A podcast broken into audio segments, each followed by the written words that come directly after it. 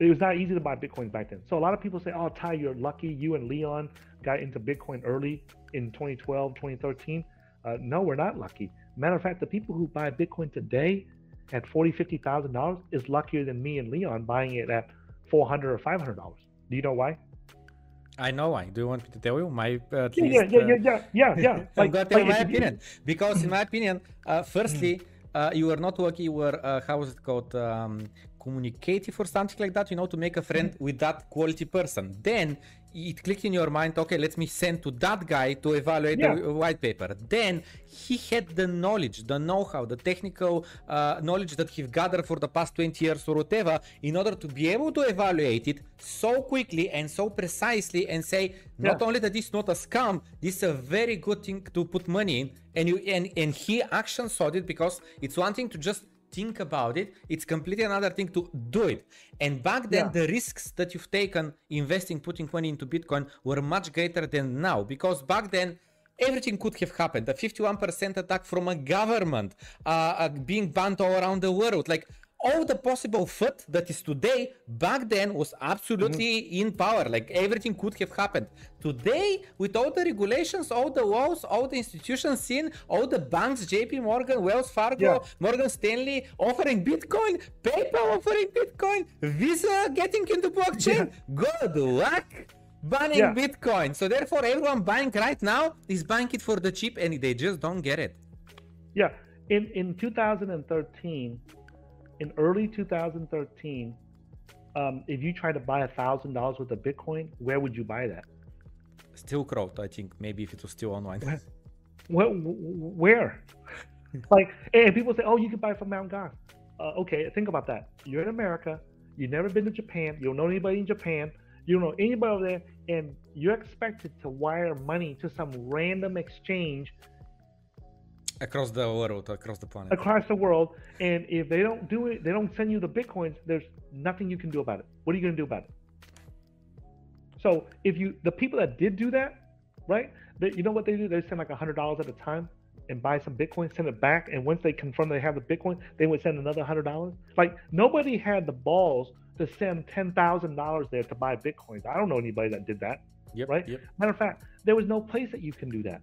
Like today, like I told some friends, right, that wanted to get into Bitcoin, and they can buy a million dollars worth of Bitcoins like that. Yep. They would wire the money to Coinbase and buy a million dollars like that. Yep, yep. Go to no, the, the volume Gemini, is just buy a million dollars. Yeah, It's back then billions. you. Yeah, people say, "Oh, you, you you guys are lucky. You bought bitcoins for fifty bucks or hundred bucks or one hundred fifty bucks or whatever." Yeah, we were lucky to buy two two bitcoins, three bitcoins. That was it. If you look at my Bitcoin log of how many I buy, I would buy one bitcoin here from my paycheck, and then three four months later, I would buy another two bitcoins here, and then another few months later, I would buy another bitcoin. Like nowhere on my trade log do you see hundred bitcoins or fifty bitcoins or 20 bitcoins. Why? Because number one, there was no place that would sell it. Where, where would you buy 100 bitcoins at one time? And then nobody that I knew of would push 10, 20, 50,000 dollars into bitcoins. They would buy it with like 100, 200 bucks. Hey, you know, I got a bonus this month, right? $200 bonus. Let me go buy some bitcoins with it. Hey, I got a thousand dollar bonus. Let me go buy. Like, I didn't know anybody that would use their paycheck money to go buy it. They would use their bonuses, would tax refund and things like that to go and buy it. Like they hit the lottery and won 500 bucks, they go and buy bitcoins with it.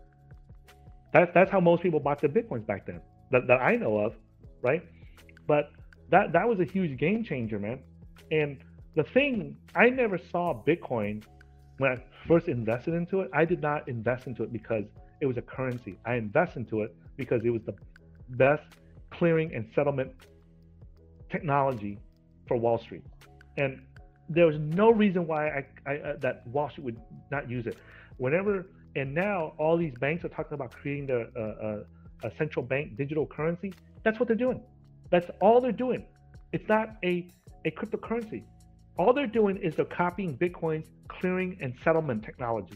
And if you guys listen, read this, and you guys don't understand what clearing and settlement is, take some time to learn what that is and how that works in the banks how financial institutions, when I send money to you in Bulgaria, how long does it take to clear? On the surface, it shows you receive it instantly. But on the back end, it takes three days for my bank to clear it, with your bank in Bulgaria and they got to clear it back there. If it's a small transaction, like $100, $200, yeah, we receive it instantly. But try sending like a million or 10 million and see if you can use it instantly. They're not going to let you use that instantly. Because they got to wait until that money clears and settles on my side before you get it on your side in in uh, I, because I've, uh, I've lived in London in UK, uh, it's their bank transfers are instant, and even on stream, I've shown multiple times how if I uh, send from let's say Monzo to Lloyd's Bank, it instantly, mm-hmm. like the moment I click send, I get the other pop up from top from the other bank saying you just received money. But in Bulgaria, yeah. it's not like that. It still takes here 24 hours to do a transfer from Bulgarian bank to a Bulgarian bank, and yeah. when you do international, it's taking days. Yeah, like I had to send some for small money, out. for a small amount of money. My points mm-hmm. even for a hundred euros something. I'm not talking about millions. Yeah. I tried to send some money to a Catholic priest in Poland that helped me out when I was in prison, and just doing that took several days. So in some countries, it still happens.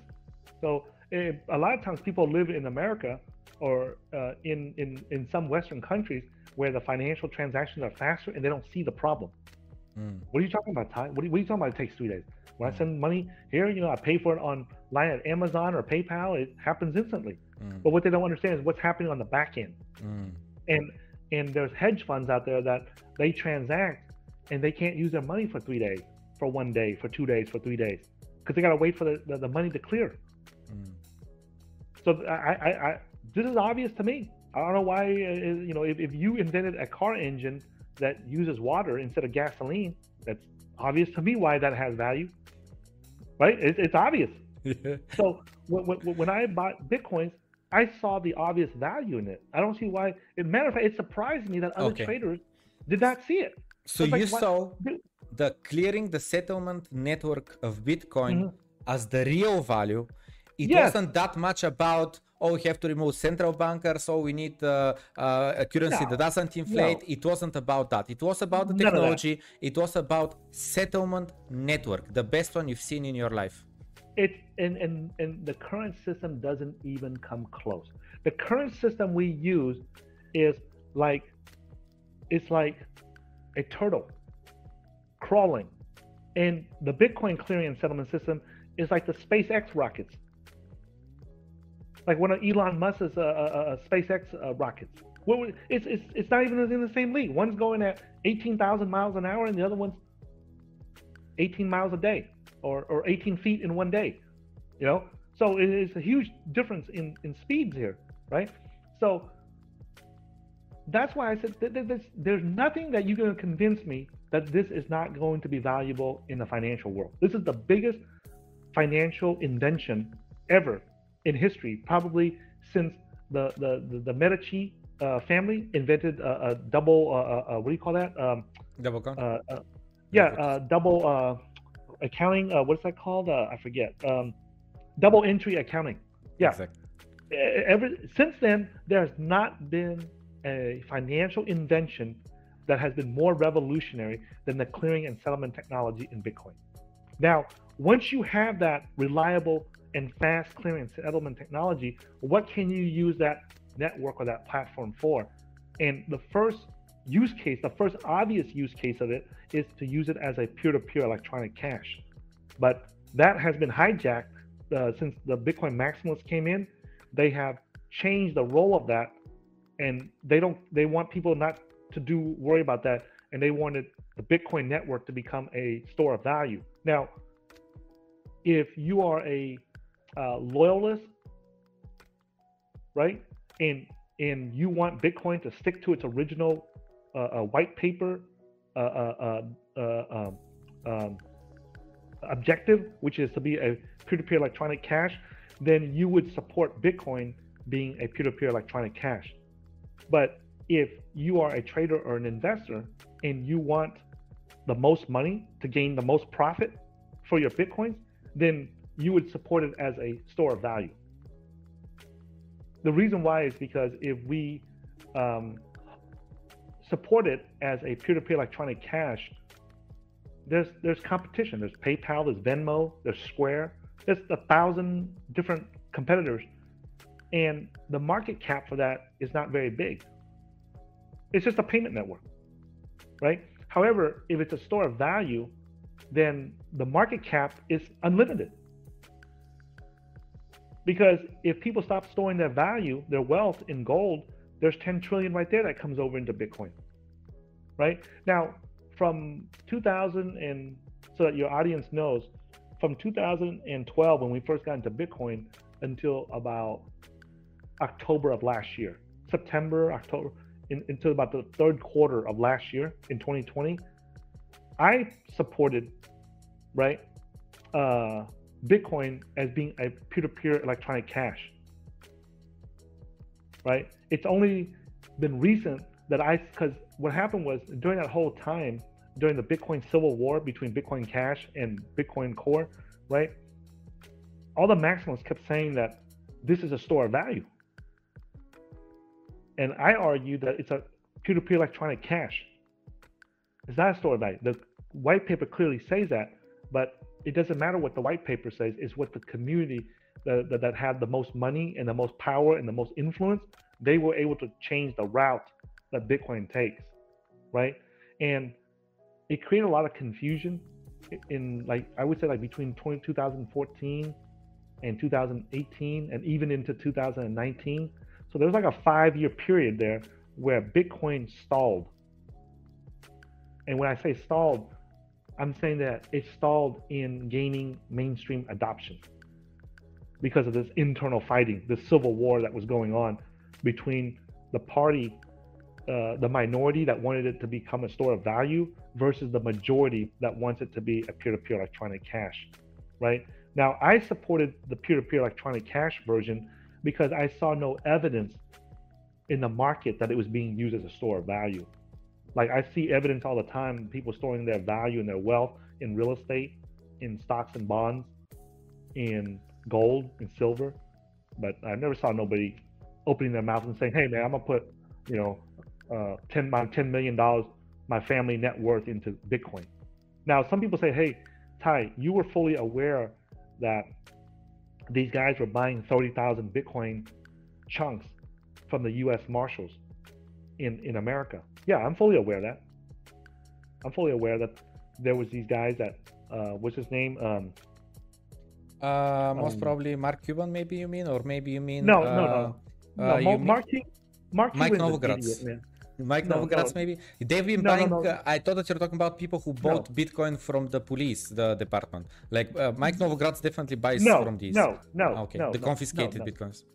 Yeah, no, none of those guys bought. Com- Mark Cuban's an idiot. He doesn't know anything about Bitcoin. Uh, Okay. I would not trust him anything. Yeah, he, he's he's a tech guy, but he runs. Uh, uh, listen, the same tech guy, right? The same tech guy. He's Yeah. in tech, Yeah. and he couldn't understand what a database was. He didn't understand the value uh, of Bitcoin. And and it's only been like in the last few months that he understood the value of Bitcoin. So what, what does that tell you? Mhm. right? If, if a guy is, I'm not a tech guy and I understand the value of Bitcoin. And he's a tech guy. He made, he became a billionaire because of his tech companies. Yeah. And he had no clue about Bitcoin. So, And so he was what? talking shit about it. So, no, I'm talking about this guy, um, this, this, um, I, I, I have his face in my mind. Okay, what about him though? Me, give me some information about him. What about it? He would buy 30,000 Bitcoins at a time that Okay. was being auctioned off. These were confiscated. The. Winklevoss brothers, maybe. No, no, no, not that. It's an older Okay, white guy. Mike Uh, Novogratz. Mike Novogratz. No, it- it's not. My, I okay. told you. Okay. That guy's new, man. That guy's new to crypto, man. That guy's new.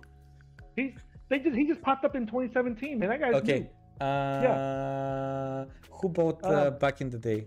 Uh, no, it, the- the- these are venture. These are hedge fund venture guys. Um, I, I it will come back. But Okay. anyways, a lot of people say, "Hey, man, these guys are buying 30,000 bitcoins at a time, which is like 18 million dollars or something like that at the time that they bought it." Right? So they're storing their their wealth in bitcoins. I'm like, no, they're not. They're buying it so that it goes up in value, so they can take a profit. They're just a trader, just like me. They're just a trader, just like me, except they have more money. So I'm buying one Bitcoin. They buy a thousand or or ten thousand or thirty thousand Bitcoins. They just have more money, right? So what happened was when the, the the first official time that Bitcoin officially became a store of value is with MicroStrategy. Mm, mm. When Michael Saylor officially announced that, hey, I'm putting a billion dollars, $425 million to store that value in Bitcoin, right? That was when it became official. Why? Why was it that official? Why wasn't the guys buying 30,000 Bitcoins official store of value moment? Why MicroStrategy? Because here's it's very simple. The guy said it.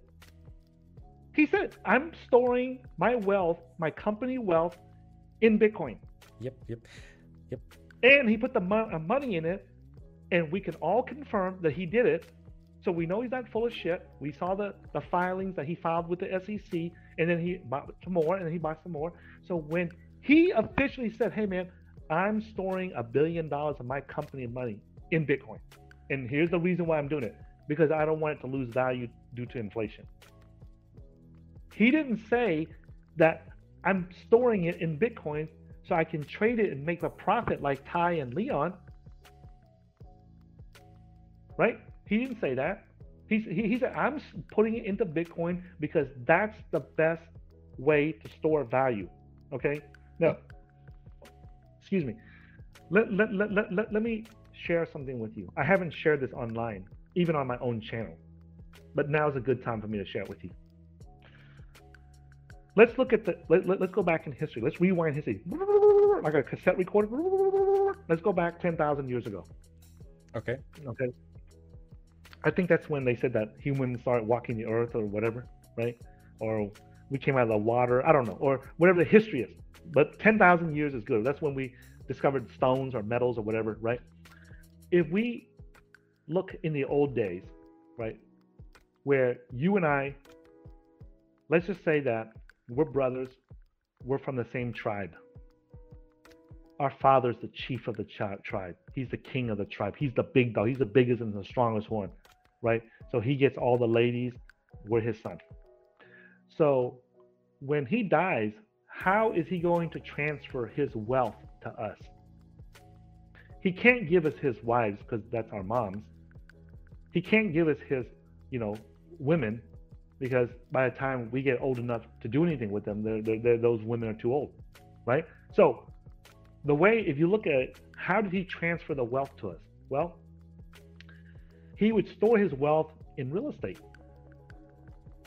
He would go and conquer this piece of land, and then he would station his soldiers around it, and he would guard it, and he would leave this land to you.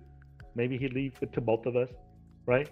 Maybe you're the older brother, I'm the younger brother, so you're in charge. But we, we, this land belongs to us, right? And let's say that in our lifetime, we expand, we conquer, we invade these other villages around here, and now this is our land now. So our dad would leave us this, and now we expand to this. We leave it to our grandkids, but there's a limit to that. There's a limit to that. Number one, right? You need a certain number of soldiers and military to protect that land. So there's a limit to how much land he can leave us, how much real estate he can leave us. So real estate was the first store of value. Mm. That was the first technology that humans came up with. The first form, the first technology, the first method, the first container to store wealth for the next generation mm. was real estate. Then what came next? Well, well, there has to be a problem. We st- the, real estate doesn't. There's still problems that the real estate doesn't solve. So that encourages people to to come up with a better way to store wealth. The first problem value. that comes to my mind is that I cannot move it. It's there. Exactly. And I have to exactly. be there. Exactly. This mountain, this hill, this pond, this lake, this river that's on your land. Let's say that you want to give me that mountain for 10 beautiful women from my village. Mm. You can't. Mm. You, you can't ship that mountain overseas. So that becomes a transportation issue, right? And it's hard to tell where the borders are at unless you have rivers or something like that. Mm. So what happened was humans discovered metals. Mm. And they discovered that hey, there's metal called gold doesn't rust. You put it in salt water, you put it in fresh water, you put it in the rain, you put it in the mud, you polish it, it's shiny, it's still good. And it actually has some u- utility use. You can stretch it, it's ductile, you know, it's malleable. You can flatten into a piece of paper to create a Bible or a Quran with it, right? you can stretch it out into jewelry like this, right here, right? Mm. So because of that, it has value. So now instead of leaving a thousand hectares of land to you, right? We can just put all that value into one chest, one wooden box full of gold, maybe one ton of gold. And now we can build a castle around that gold and we can put 500 soldiers to protect that gold. So that was the next best way to store wealth. And it solved the problem because now if you want to buy the 10 beautiful women from my village, you just send that chest full of gold to my village. You bring, you know, send 50 guards to protect it, right? It gets here, you bring your 50 guards bring the 10 women back to your village, or the 10 elephants back to your village, or the 10 tigers, or the rubies, or, or the 10 tons of rice for your village or your castle. So that gold was the second technology to store wealth. And then that still created a problem because when you want to ship it overseas, now you got to have an army with it because that's you bring that one ton of gold overseas and people find out about it, they're going to try to pirate your ship and take it from you. So it still creates a problem. So how do we solve that? And the problem is that people make fake gold. And there's no way to authenticate it easily. So what they did was to solve the transportation issue, they came up with what's called paper assets. Humans invented what's called paper assets. A piece of paper certificate IOU. represents the ton of gold. Yeah, it's in America we call it an IOU. Okay, so that piece of paper replaces the gold now. So that was the third invention that humans invented to store wealth. So now when you die, you write on a will, you write on a piece of paper that I'm going to give this one ton of gold to my kids. And now you can transfer it. So that's since then, and that happened like five, six hundred years ago. That was the last time humans invented the last method to store wealth was paper assets. That was several hundred years ago. And since then, no one has invented a new way to store wealth. And then came along this clearing and settlement network called Bitcoin.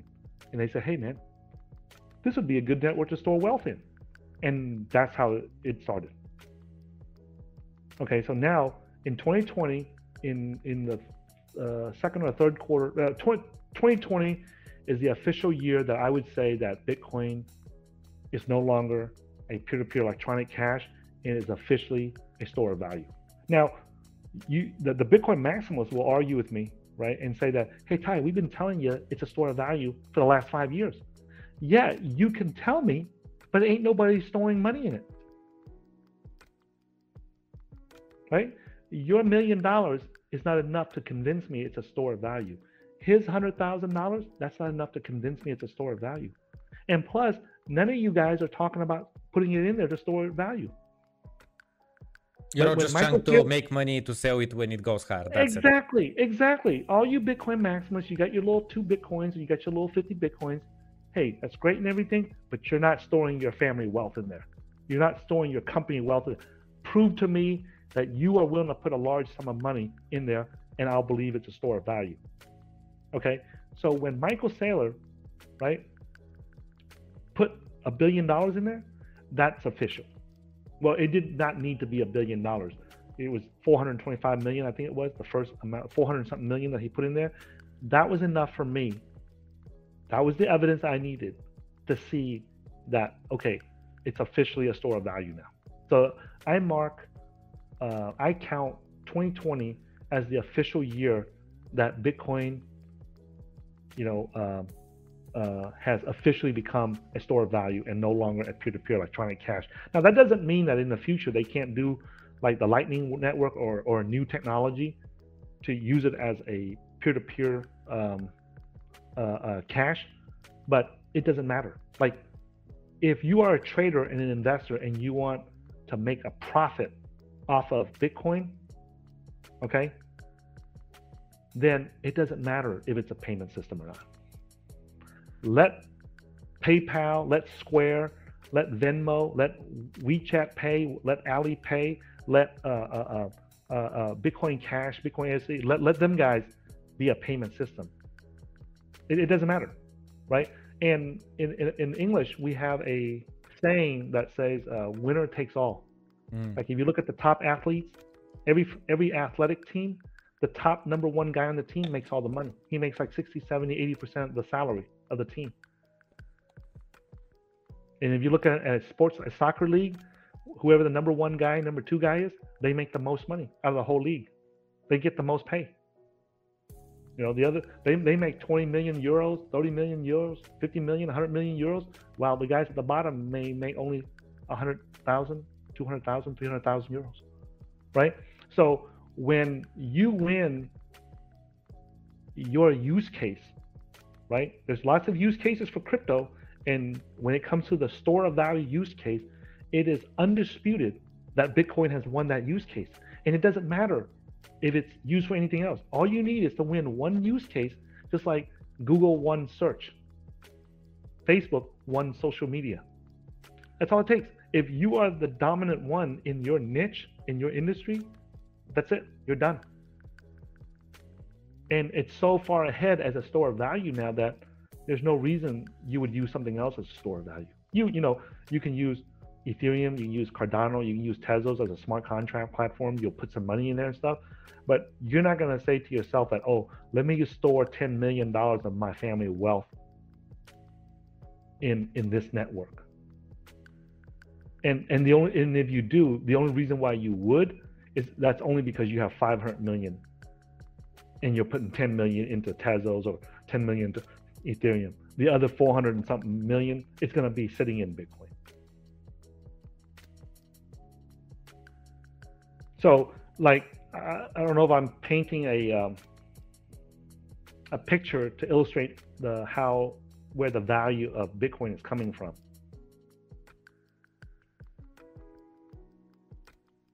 Dobre, okay. Um, yeah how do you see the future though? Like at the moment, I uh, um, in the US we had that uh, what was it called, the infrastructure bill, where they tried to add some additional text to completely mess up uh, miners and stakers to have to uh, be brokers. Are you familiar with that or not really? Yes, I'm familiar with that. The reason why you haven't seen me say much about it on my Twitter or my social media, Mhm. right, is because um, there's issues that are real Mhm. and there's issues that are just fake, Mm, right? And and to me, that's a fake issue. mm, That's not a very real issue. The reason why I say it's a fake issue is because of several reasons. Number one, there's already clear definitions in the law in America of what's a broker.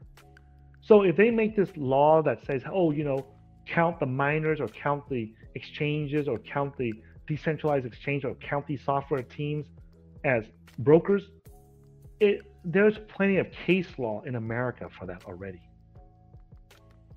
And even if they pass it, even if they pass it, right?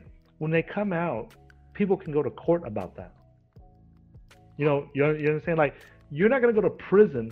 So just so you, I've been in like eight different federal prisons in America, okay? And my brother's been in like almost all of them because he was in prison for 30 years. Oh right? Oh my god. So, yeah.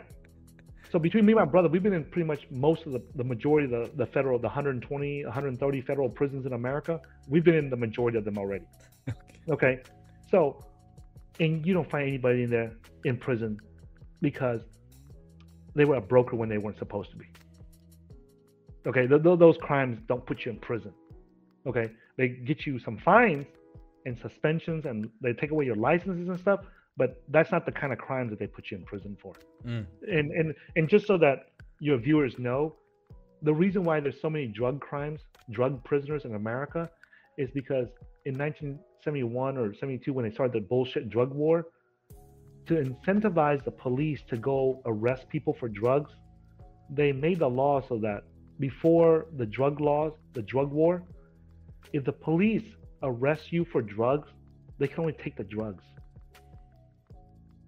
And if you had some money with the drugs, they can take the money if they prove that it's from the drugs. But they can't take nothing else. And when the drug war passed, right, what they did was they made it so it was legal for the police to seize your house and seize your car and seize your business as long as they can prove that it was you got it from dr- you bought your house with drug money. Now, that's still not an incentive for them to take your property. There has to be another incentive, and that other incentive was that the police station can keep, I think, like 60, 70, 80 percent of that money. Mm-hmm. You understand? So Yeah. they, they before when they arrest you for drugs, that money goes into a big pool, uh, and it's called like a victims fund. That money goes in that pool, so you know to help the rape victims. A help the Victor? A No, victim, victim, I victim. know, kidding, I'm kidding. yeah. Okay. So it, it was to help the, the victims of crime, the crime victims, right? And when they made that law, they allowed the police station, as long as they arrest somebody for drugs and they can tie the drugs to your house, to your car, to your boat, to your business, now they can confiscate everything and keep a big portion of that money. Mm. They'll sell your car and keep a big portion of it for the police department. So guess what that did? Guess what that did? If you give the police the legal right to take your house and your car and your land and your business and keep a large portion of it for themselves, what do you think they're gonna do? Yep, they have incentive. They're just gonna follow it. They're Exactly. Gonna They're just gonna go after there, their own interest. Exactly. They're gonna go out there and arrest people randomly and just make up stories that, hey man, you bought your house, your business, your condo with drugs, we're gonna take it. Now we're gonna sell it and keep a big portion of that for the police department. Okay? So that's what happened. Okay. Okay. I, I have a few questions uh, written up that I'd like to uh, go to. Okay. And the next one is about like uh, decentralization and other cryptos. Like from what I uh, know for sure, you like Ethereum, for sure you like Bitcoin, or at least that's my uh, expectation. Oh. That's my understanding.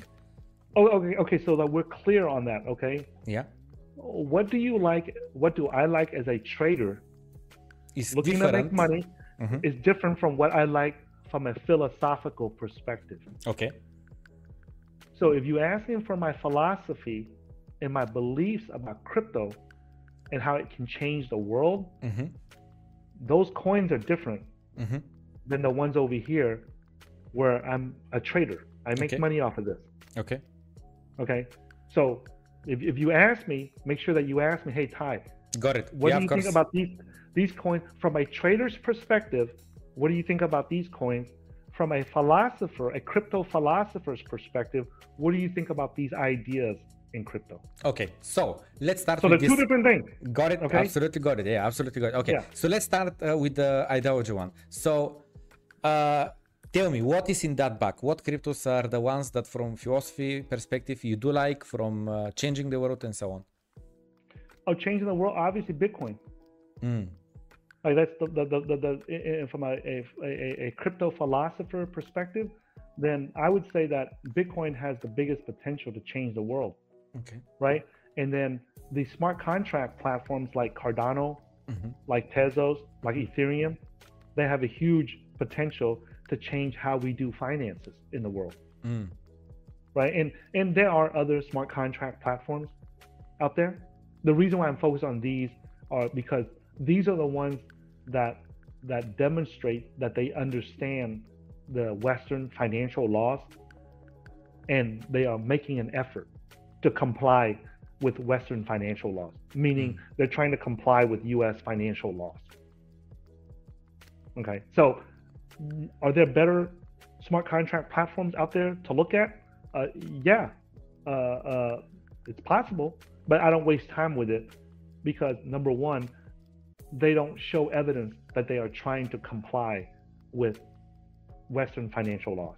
Now, are there going to be some difficulties because you know uh, uh, uh, smart contracts are a new technology, uh, uh, blockchain is a new technology, cryptocurrency is a new technology? Yes, I expect there's going to be you know the, the, the government, the politicians, the the regulating bodies, right? The government agencies, they're going to try to figure out how to regulate this stuff, right?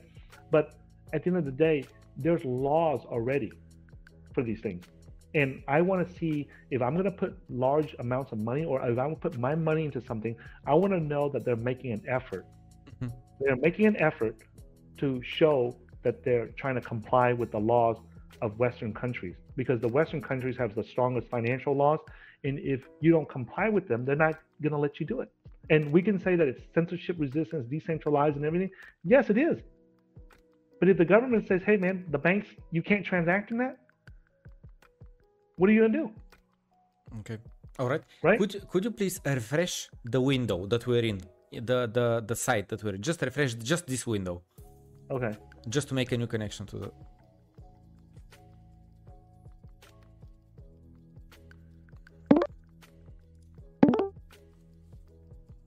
Hello. Yes. Perfect. I just wanted to refresh the connection. That's it. Okay, we are good okay. though. We are good though. Okay. Hey, and and you you were asking about the uh, the laws, the infrastructure laws, Mm. right? I, I brought up to you about the drug laws because there's precedence already. Precedence means that there's already prior laws about brokers, and you can go in there, and if they come out with that law and I don't like it, I can fight it. I can fight and go to court. So just because they make that law doesn't mean it's final Yeah. Yeah. Right? Because we can say that, hey, man, this law does not comply with these past 50 years of what defines a broker. Yeah. So whenever people, I, I, I call that, you know, it's not a real story. It's like fake story. It's it's not when I say it's fake story, it's not that it's false information or fake information.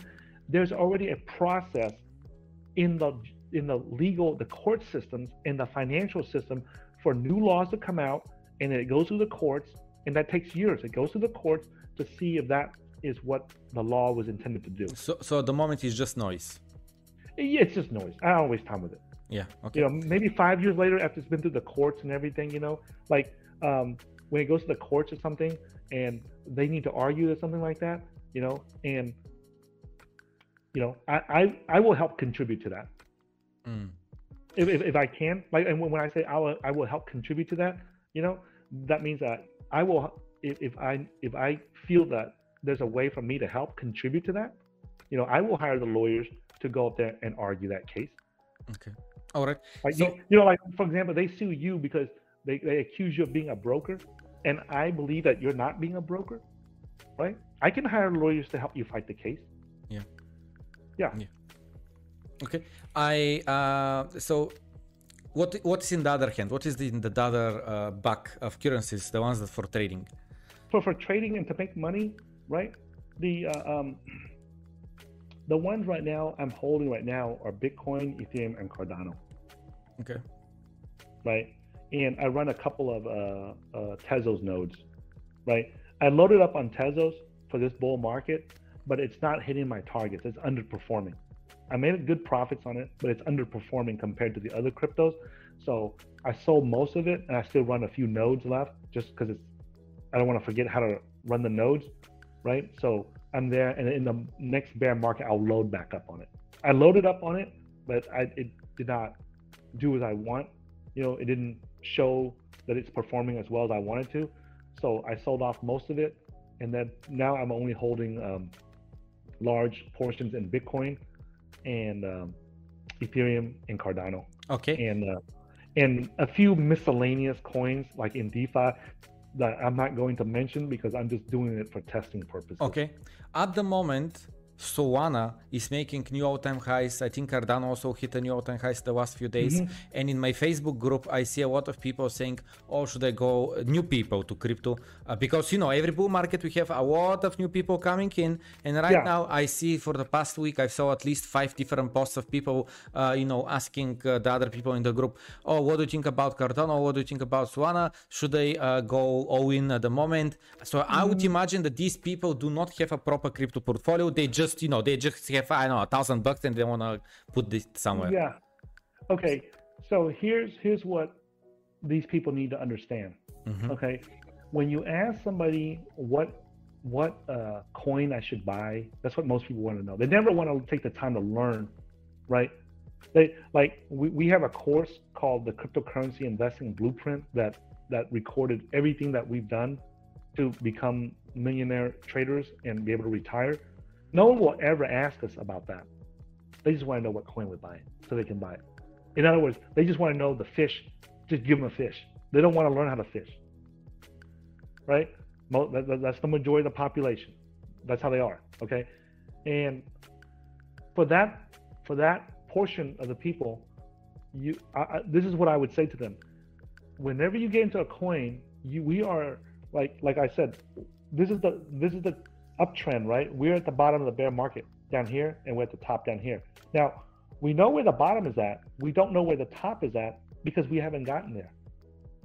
So, but we know we everyone can agree, even the non-traders, they can agree that we're not at the bottom because the bottom was 3,000 something Bitcoins, right?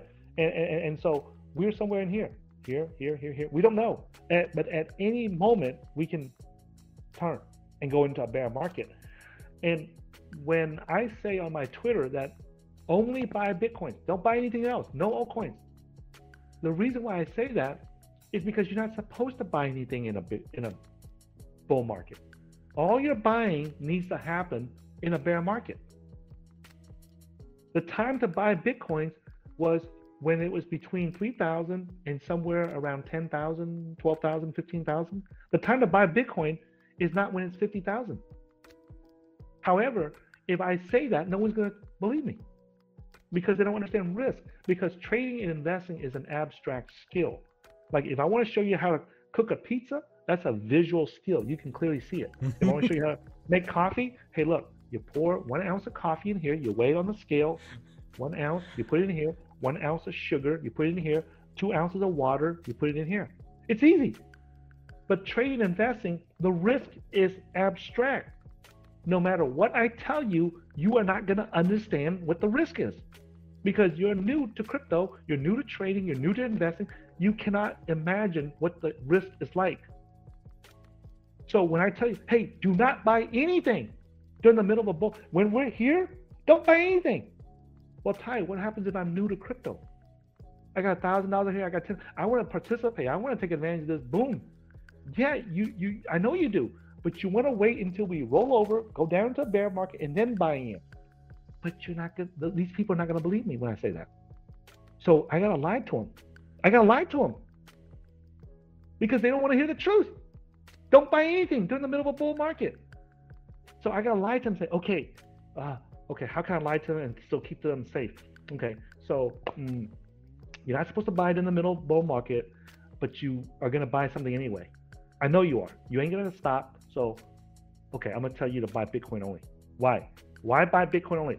Because big out of all 10,000 cryptocurrencies we have in the market, right? There's only one coin. There's only one individual coin that has proven that it can crash 80, 90% and come back and set new highs. And it's done it six, seven, eight times already in multiple bull and bear markets. Multiple. And that's Bitcoin. Some people say, Tai, you're a fucking idiot. Dogecoin has done it, right? Dogecoin has crashed 90% and come back, set new highs. Ethereum has done it. Cardano has done it. Let me tell you something. First of all, Cardano, this is a new, this is the first official bull market for Cardano. 2017 doesn't count because it came out late. So we can't count. This is Cardano's first official bull market. 2017, don't count that, right? Ethereum, the first official bull market for Ethereum was in 2017. This is the second official bull market for Ethereum, right? So this is only the first time it has shown that it set new highs. The highs last time in 2017 or 2018 was $1,400 and it got as high as 4,000. So that's like what? 2x, 2x, 3x? Two and a half, let's say. Yeah, yeah, yeah, two and a half. Okay. It's not insignificant. You know what's significant? What is significant is when you go from $1,400, uh, $1,200 in 2014 to $20,000 in 2017, and from $20,000 to 200,000 this bull market, or even a million dollars. That's significant. That little 2x is not significant enough for me to be convinced that it can set new highs. When I say set new highs, I'm talking about 3, 4, 5, 6, 7, 8, 9, 10x new highs. All right. And the only coin that's done that is Bitcoin. Now, hey, Tai, you're an idiot. Dogecoin has done it. Okay. Good, good, good point. Dogecoin set new highs in 2014, set new highs in 2017, and now it's even set higher new highs, right? But let me ask you this, okay? Are you willing to put your life savings into a joke? Do you think that I can sit here and look you in the face and say, hey, man, you should sell your house, you should put all your life savings, your retirement into a fucking joke? You think that I'm gonna be fucking that stupid to tell someone to do that? No, the answer is no. I cannot tell, open my mouth and tell someone to put their savings or the money that they want to invest into a joke. Can you make money from it? Yeah, I just bought a million dollar condo in downtown Bangkok with the Doge trade that I made earlier this year, right? But that's because I have the extra money. I know how to trade, and I'm a professional and experienced trader. And I'm already tired. If I lose that money that I put on Dogecoin, it's not going to change my life one bit. Not one bit. Okay? But for the new people that's coming into crypto, right, that thousand dollars, that might be all the money they have. That ten thousand dollars or that hundred thousand dollar retirement, that's all they have. I can't in my right mind go tell someone to go put that money on a joke. And say, oh, I, I didn't know it was a joke. Of course I know it's a joke. I was there when it first came out. Right? So the only coin that's not a joke that has proven it can make new highs after an 80%, 90% crash is Bitcoin. You're not supposed to buy during the middle of a bull market. But if I say that, no one's going to listen. So I got to lie to them and tell them, hey, yeah, just buy Bitcoins. Why? Because I know that in case they do buy Bitcoins and we crash next week 80%, it can still go back up and set new highs because it's proven it's done that before. And because it won the store of value use case, some people might are afraid that it's going to go back to zero. It will never go to zero. I can promise you that. It won't even go to a hundred dollars. It won't even go to a thousand dollars because if it ever gets to a thousand dollars, me and my team will buy it all up. I don't need nobody else to buy it. We will buy it all up. So when somebody says, "Oh, it's going to go to a hundred dollars," bullshit. It ain't never going to a hundred dollars because I'll be the first one to buy it all up before it gets to a hundred dollars. So some real, gonna... some real yeah, here. And, yeah, and when I buy it all, I ain't gonna sell it back to you at a hundred dollars. Shit, I'm gonna sell it to you back for a hundred thousand dollars. So that when people say that, you know, there's and it's not just our team. There's many trading teams out there. There's many hedge funds out there. If Bitcoin ever falls to uh, even ten thousand, they'll buy it all.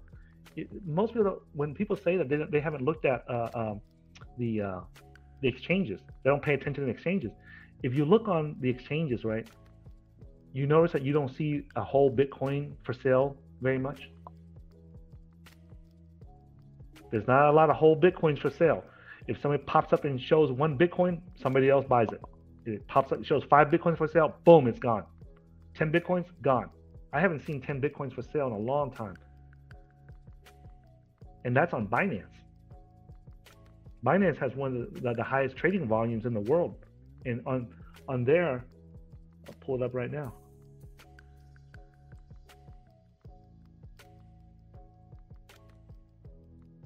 uh, Bitcoin Bitcoin's at 49,000 it's gone up since we started this broadcast um, four Bitcoins gone five Bitcoins gone one gone 0.8 0.00 most of them have zeros in front. Most of them start with 0.0 something. That's it. I haven't seen another whole Bitcoin yet. One Bitcoin gone. Look at that. In your opinion, I, where are we now in the in the bull market? Meaning that in 2000, I, I would say, I'd say we're somewhere in here, in the middle. In the middle. Yeah, we're not even like three quarters of the way. Yeah. Yeah, that's why I've been tweeting out every other day, you know, for people to buy bitcoins below fifty thousand. And, and and so so so so let me let, okay. So your audience got to understand this. When when people say something online, you never know if they're full of shit, right? You you you never know if like is he saying this and then doing something else? Like for example, like that piece of shit Richard Heart the guy that you know was selling those unregistered securities called Hex, right? You know, throughout 2017, 2018, 2019, he's pretending to be a Bitcoin maximalist online, and he's you know getting all these fans and everybody to support him.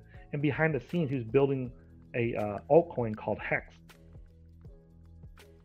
And then when he was finished building, he get ready to sell. Then now he changed his mind. He said, "Oh, Bitcoin has some flaws." Wait a minute.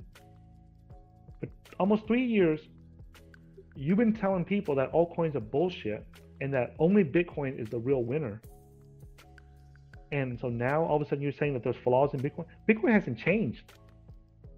there's nothing that's changed in Bitcoin in the last four or five years. Right?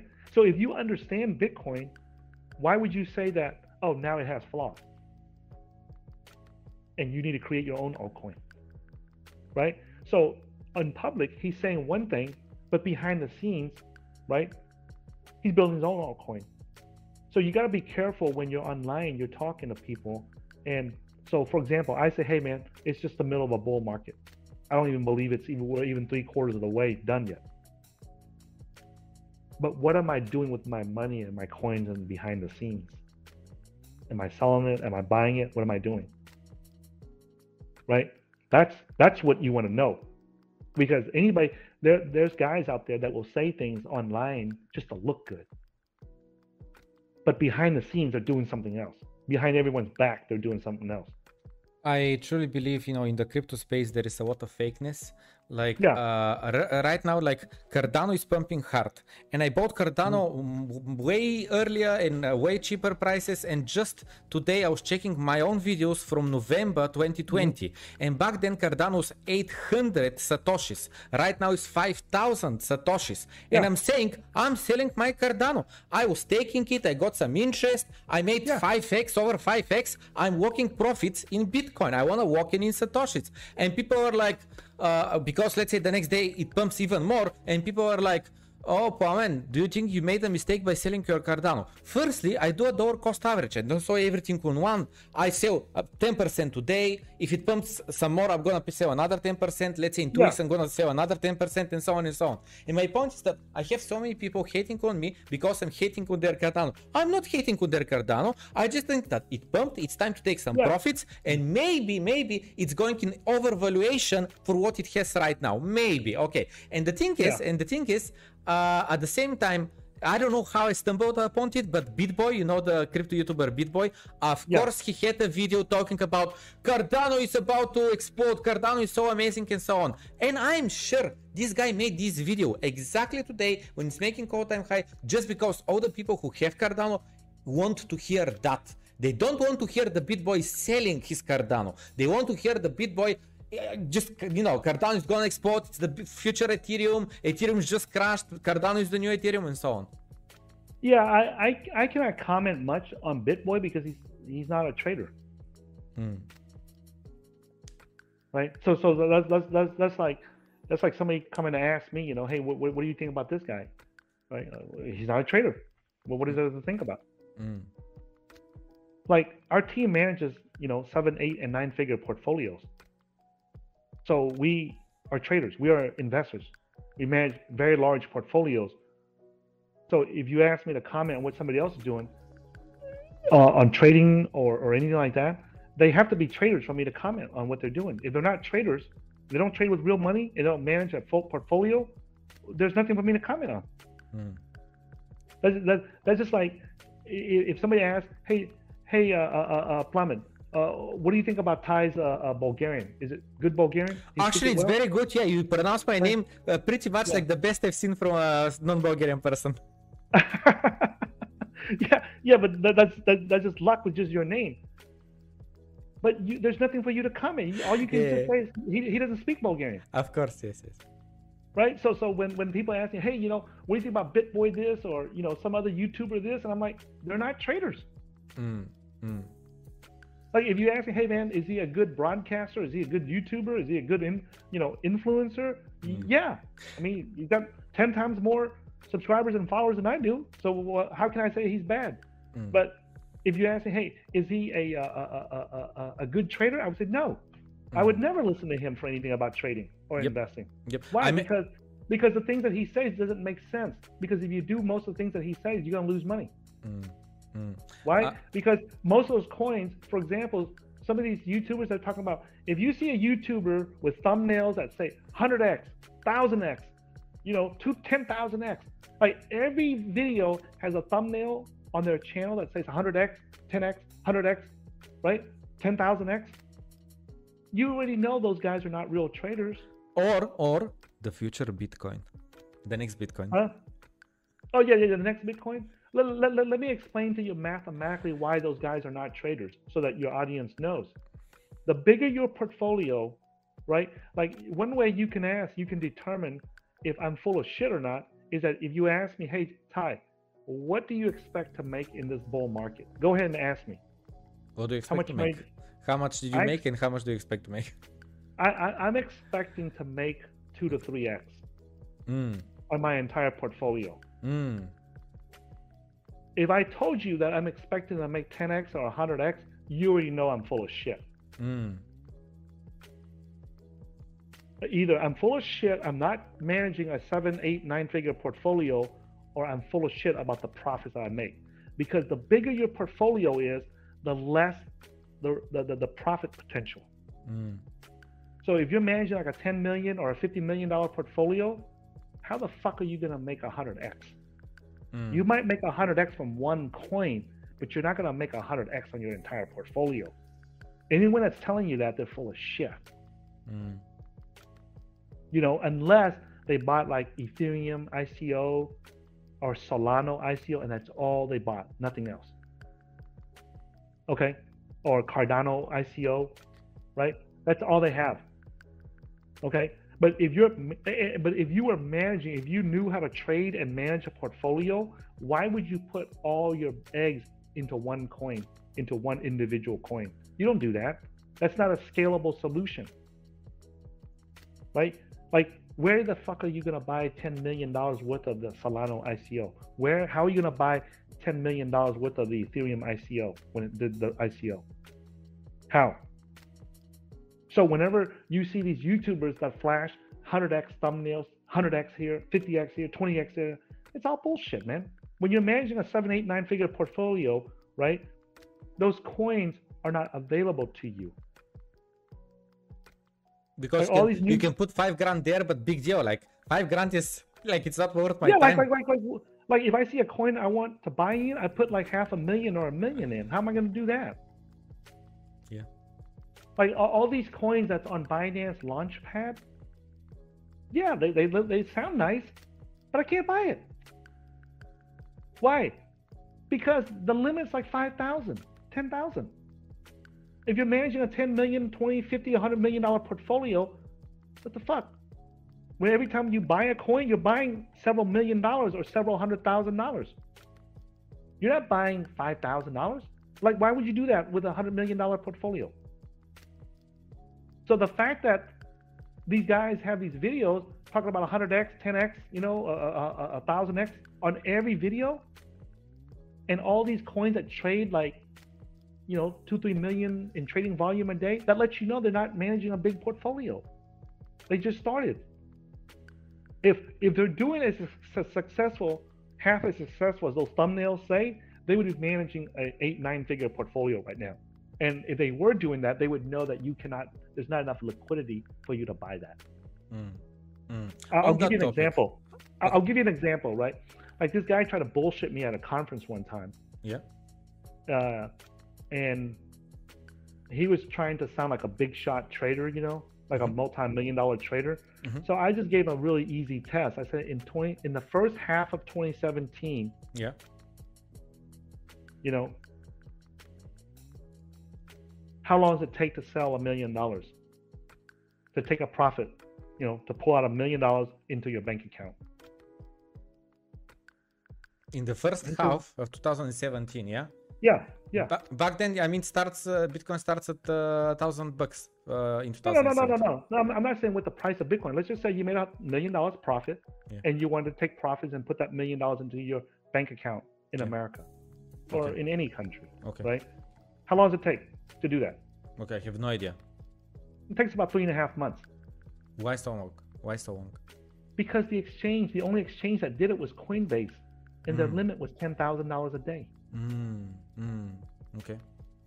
So even if you had a million dollars, it still takes three and a half months to Yeah. send a million dollars to your bank account Yeah. Why were the limits so small though? because that was the limit. It was new. Mm. Okay. And then in the later half of 2017, and some people say, well, Tai, they have Cumberland Mining, they have these OTCs. You could have sent just a million dollars there or five hundred thousand dollars there. Man, nobody knew what an OTC was back then. Mm. Nobody. So uh, you, you you need to sell a million dollars, right? You need to send a million dollars to your bank account. Mm. Are you going to be the first idiot that gets scammed? Mm. You're going to send a million dollars worth of bitcoins to some random OTC exchange that you never heard of? Mm. Are you going to be the first one? You going to be the guinea pig? Yeah. Are you? Yeah. Huh? I'm not. Yeah. Nobody that I know of was. Mm. Now we had some team members that you know they they hit really big, and so to test a hundred thousand dollars was not a big deal for them. So they Mm. were willing to test it. So they tested at Cumberland. Oh shit, they do send you the money. And then after they tested it and we found out that it works, then that's when we start using Cumberland and we start using other uh, uh, exchanges. And then by the time that we proved that Cumberland was safe to do a large transaction, by that time, right, our team had to uh, uh, uh, uh, uh, Gemini, no, no, Coinbase changed their policy and they increased the limits from 10,000 to 150,000. So now it takes like, you know, between almost two weeks to take out a million dollars. Mhm.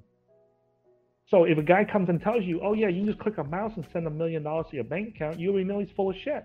Mm. Okay, on that topic, wait a second. Mm.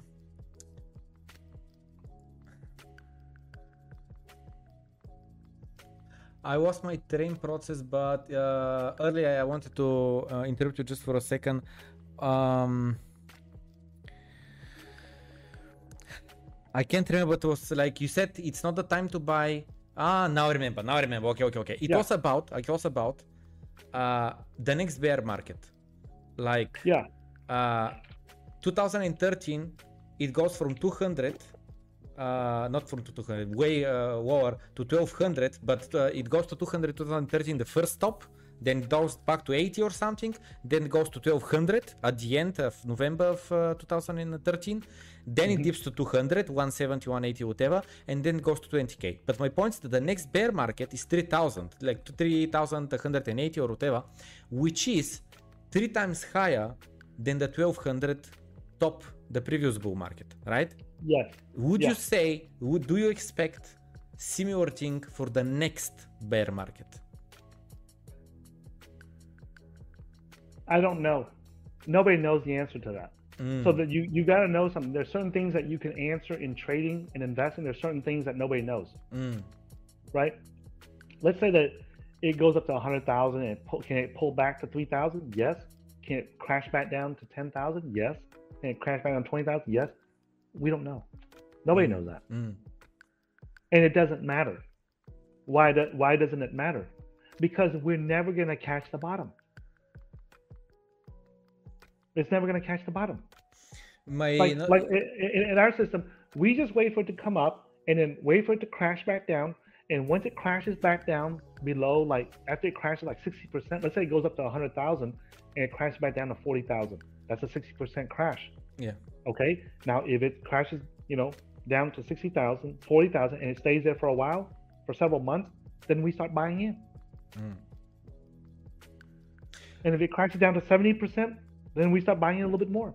So let's say we, if I have $100,000 and I need to buy crypto, when it crashes 60% and stays there for a few months, then I'll start buying in two, three thousand at a time, two, three thousand dollars, two, three thousand dollars. And if it crashes a little bit more, I'll buy two, three thousand, keep buying every week, you know, buying every week. And if it crashes to 80%, just continue buying. And what's going to happen, it's going to take my average from 60% and 80%, and it's going to take the average. And I bought in like at a crash of after the market crashed 70% average. Yeah. But we're never going to get the very bottom. Of course, of course. No, no. My point was, uh, I, I meant something else, not about catching the exact bottom. Absolutely, I, do, I, I door cost average like 2017. I started getting into the market at uh, around three thousand dollars. This is when I started Okay. getting in 2017. At the top, at the very top, at 20k, I was on Yeah. 3x. I was on 3x on all my investment, and I already put all my money in, and I was on Mm-hmm. Yeah. 3x, and I didn't have money. And the funniest thing is, I put out at 17,000 because I was like, enough is enough. This money is enough for me. Then it crashes very sharp to 10k, goes Yeah. back to 16, and a friend of mine tells me, see you at 50k. And I rebought at 16k, and I held the whole bear market. but the whole bear market, yeah, so I expected a very good time, but because of that me see you at 50k, I fumbled back in. until now. So on that on that purchases though, the average price would be something like six and something, right? Six and a half or something. If I was on 3x on, on 20k. Yeah. Anyway, anyway, and my point is that then during the bear market, I, I continued to cost average the whole time. Like you don't know where is the bottom. For Yeah, some you- time, you- for some time I thought 6k for instance. Then at the capitulation at 3k, like I still like I just continued to I, I, I was I was I was just like dead inside at that time. I was like, I don't know, this thing could go to zero. I just don't care anymore. I'm just gonna continue buying because this is my bet. I believe in Bitcoin. I see it, I understand it. I, I get that the market, uh, you know, I see Yeah. the price, but I don't care. I'm Just gonna continue buying and just continued buying. At 3k, we stayed there for like three months. I just bought, bought, bought. We started going up. I just continued buying. Corona crash. My only mistake was that just before the corona crash because you know the, the bitcoin was stable around 10k and i was like halving is coming in? And i was like okay uh we're we're gonna have a bull market. That's it. Like to me it was so obvious that's it the bull market's coming. And before the corona crash which is march may is the halving i was like i'm gonna front run the halving and i put all my money just before the corona crash and then the halving comes, you know, Michael Saylor comes, we start escalate, uh, escalating and so on and so on. But Yeah. anyway, anyway, anyway, but my point is the following that uh, I personally think that the next bear market should definitely be higher than 20,000 before, uh, because until now we never had a bear market that was lower than the previous all-time high. And I personally feel like kinda in a way you're front running the next bear market's bottom today. I personally right now at 50k at 50k, 40k, 30k, I continue to do our cost average. I was like, Yeah. I'm sure the bull market's not over. I see this as free money. I'm gonna put some more money on the table. I have savings in my my bank account for like two years in advance. Like, why do I need more money that inflation is eating away instead of putting it in crypto? Yeah, yeah. Uh, I, I, agree with you with what you said there. I, I, I, do not disagree with you. So I have no, no, n- nothing to disagree with you about. Mm. You, the bigger your portfolio gets, you have to dollar cost average, mm. right? Sometimes it might take me several weeks, several months to buy all the coins I need for that particular coin, mm. and then the same thing, like when. Like right now, I'm holding. Like I said, that we're in the middle of the the the the the the, the, the the uh, Bull uh, market. bull market, and I told you that we're not like our students, our trading students are not selling, right? Like in May, I told my students, the ones that have over a million dollar portfolio, they need to sell some because the reason why is because they need to rebalance their portfolio to reduce the risk, right? So they need to do that. But the ones that had less than a million dollar portfolio, I would not sell it. Now, in this particular run up, now when it starts to run back up again, then I will sell some. Now, it depends on the size of your portfolio because I, I, I want your viewers to know that when I say don't sell, who is it for? Or when I say you need to sell, who is it for? So, for example, like I have a bigger portfolio, right? So, when I say bigger portfolio, when when you have a multi uh, uh, uh, uh, uh, uh, million dollar portfolio, you cannot wait to sell up here. Okay, you you you you you cannot wait to sell way up here. You actually have to start selling from here a little bit at a time and come up. If you only have like a million dollar portfolio, then you start selling from here. And you can start selling that. If you have like a hundred thousand dollar portfolio or less, you can actually wait until it turns and you go into a bear market before you sell on this side. You can sell from here all the way over to here. But if you have like an eight, like more than 10 million or more than 100 million, you really have to start selling from down here and sell a little bit. Like the the run up we had in May, you would start selling a little bit, and then when it starts to crash, like in the last three four months, then you would stop your selling, and then when it goes back up and starts to set new highs, right? Then we start selling again. But we're not selling everything at one time, but we're selling a little bit, little bit. And the reason why we have to do that is because of the volume that we sell.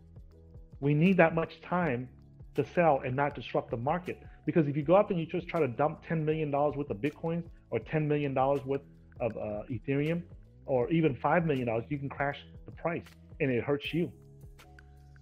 So if you need to sell a million dollars, you go on there and you sell like, okay, it's 20,000. Okay, oh, somebody just advertised they want to buy 100,000. So you sell that, then you wait. And then there's, oh, there's 10,000 and you sell it again. Oh, there's an order for a buy order for 50,000, you sell that. So you sell a little time so you don't disrupt the price of the market. Now, can you go to an OTC and just say, hey man, I want to sell a million dollars worth of Cardano or Ethereum or any coin? Yeah, you can. You can. But when, when I sell, I prefer to wait until there's a pop in price and then I sell it. So like when I sold a little bit of Cardano in May, I sold it around like 240 something, two dollars and forty something. So when, when I saw it run up, I just sell a little bit, a little bit, and then when it started to crash, I stopped. And then when it goes back up again, when it goes back up again, then I'll sell a little bit more, a little bit more as it goes further in. But I have to do that because if I wait until it goes to ten dollars and sell all at once, I can't. And the guys that are jumping on your ass about selling a little bit at a time, when you say, "Hey, I bought at 800 satoshis, now it's 5,000 satoshis," I'm going to sell.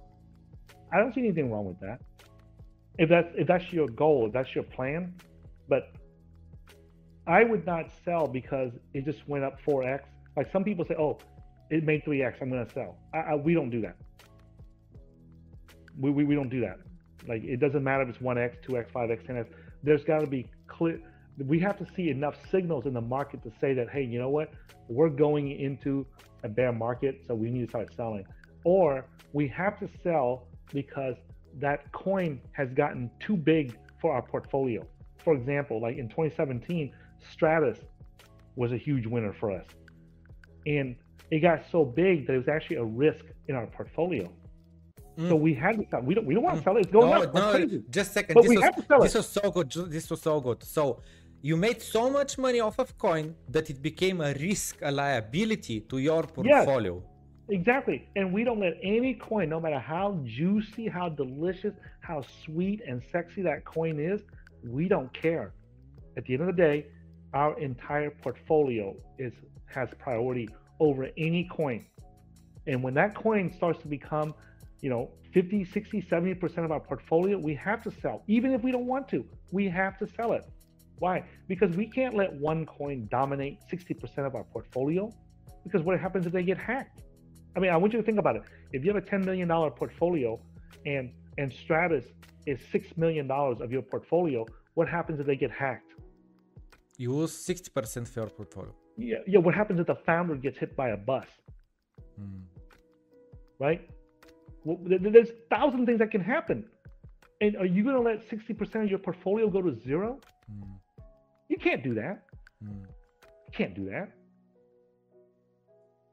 You know, if, if Bitcoin becomes, if Bitcoin is 60% of my portfolio, that's okay because Bitcoin has already survived thousands of hacks, thousands of attacks every day for the last 11 years, 10, Mm. 11 years, whatever, right? Mm. And and and it's the software is very stable now. We got hardware wallets, we got a large community of people working to secure it. So 60% of my portfolio is Bitcoin, that's okay. But I'm not gonna let 60% of my portfolio be in like Ethereum or Solana or or or or, or, or any of these new coins. Right? I, I, can't do that. If if why, why why did I sell Doge when I got into it at the beginning of the year? Because it was starting to get too big for my portfolio. I can't let a large portion of my portfolio Being a joke. be sitting in a joke. Yeah. Eh, eh, eh, What, what, would you say if I said, "Hey, man, you got ten million dollars. Why are you leaving three million in a joke for? You're putting three million dollars of your money in a joke." Like I see guys on YouTube bragging about how they, you know, like 80% of their portfolio is Doge. It's great that you made money off of a joke, but don't be stupid and leave like, you know, 20, 30, 50, 80% of your money in a joke. Come on, man. Especially if you have like a multi-million dollar portfolio. Are you nuts? Are you crazy? In the same video that I told you from November, I, I just stumbled mm-hmm. upon it. I was looking for something else, and uh, someone linked it. Now I remember. Someone linked it to me at the end of the video, and at the end of the, uh, that stream, the daily stream, I was going mm-hmm. through the prices, and this is why I saw. Oh my god, November the prices were like this, like this. November, yeah. uh, I'm looking in satoshis. Doge was 18 satoshis. 18 satoshis. Yeah. So my point is that you know, like today uh, if you got in at 18 satoshis and i don't know if you had the one bitcoin you put 0.1 there you have like 5 bitcoin off of doge. To not walk in this profit and be dependent on doge to me is just a mistake. Yeah the way i look at it is like this. When you're new to crypto if this amount of money can change your life mm. like get you to quit your job or retire or pay off the debt on your house and you know that you got a house that's clear and free. You never have to ever worry about housing again. Mm-hmm. I want you to consider this. Is that worth the risk? Mm. Right? Like I had several students when I, I looked at what they did and I said, Oh my God, like, why didn't you guys take profits in 2017? You could have been retired. They were mm. waiting for it to go up higher. I said, It doesn't matter if it goes up higher. When we talk about life changing profits on our channel, we talk about things that you do that can change your life. Mm. If you're able to quit your nine to five job, your day job mm. at hmm. 25 years old, at 35 years old, at 40 years old, do it. Mm. Who cares if it goes up higher? The, there's going to be another bull market. The crypto ain't going to go away. It's not hmm. going to go away. We're doing this to change our life. If we do this to put money in a bank account and let it sit there and it doesn't change your life, then what's the point? If, if you're going to work every day, you're stuck in a cubicle, you're stuck in the office, or you're digging ditches every day and you're tired of it and you're sick and tired of it and you don't want to live that life no more, and you have an opportunity to change your life, right? And life changing profits is different for everyone. For you, it might be $100,000. For me, it might only be $30,000. For somebody else, it might be a million dollars. But if it's something that can change your life, right? Like, I know, like in Africa, there are some traditions where you have to, like, give, like, if you want to marry that girl, you have to, like, buy four pigs or so many pigs and so many cows for the, the, the, uh, uh, in English, it's called a dowry, a gift you have to give the wife's family a gift, an expensive gift, in order to bring the wife home. And I know I've met some African guys where they can't bring their wife home because they don't have the money to buy the four pigs or the two cows or whatever it is, right? So if if you have an opportunity and you need two thousand dollars to buy that pig and you have ten thousand dollars, hey man, wouldn't it be better if you take out two thousand dollars so you can bring your wife home? I mean, isn't that more life changing than to make another ten thousand dollars? I mean, to so so people need to consider, man, that because sometimes, like that's that's the one of the first things that we tell our trading students is that know what you want because each person has a different goal. Mm. Okay, let's do a thought experiment because this is something that uh, I one for a what? Like first in my definition of uh, life-changing amount of money is mm-hmm. a thousand salaries. Everyone works on a different salary. Some person works on a let's say monthly salary. I'm talking about monthly salaries. Mm-hmm. So someone yeah. works let's say for a thousand bucks, right? This is his salary. Like in Bulgaria, the average salary in Bulgaria is like five hundred dollars. Uh, in the capital where they're higher, it's like uh, seven hundred dollars. So that's the average salary in Bulgaria.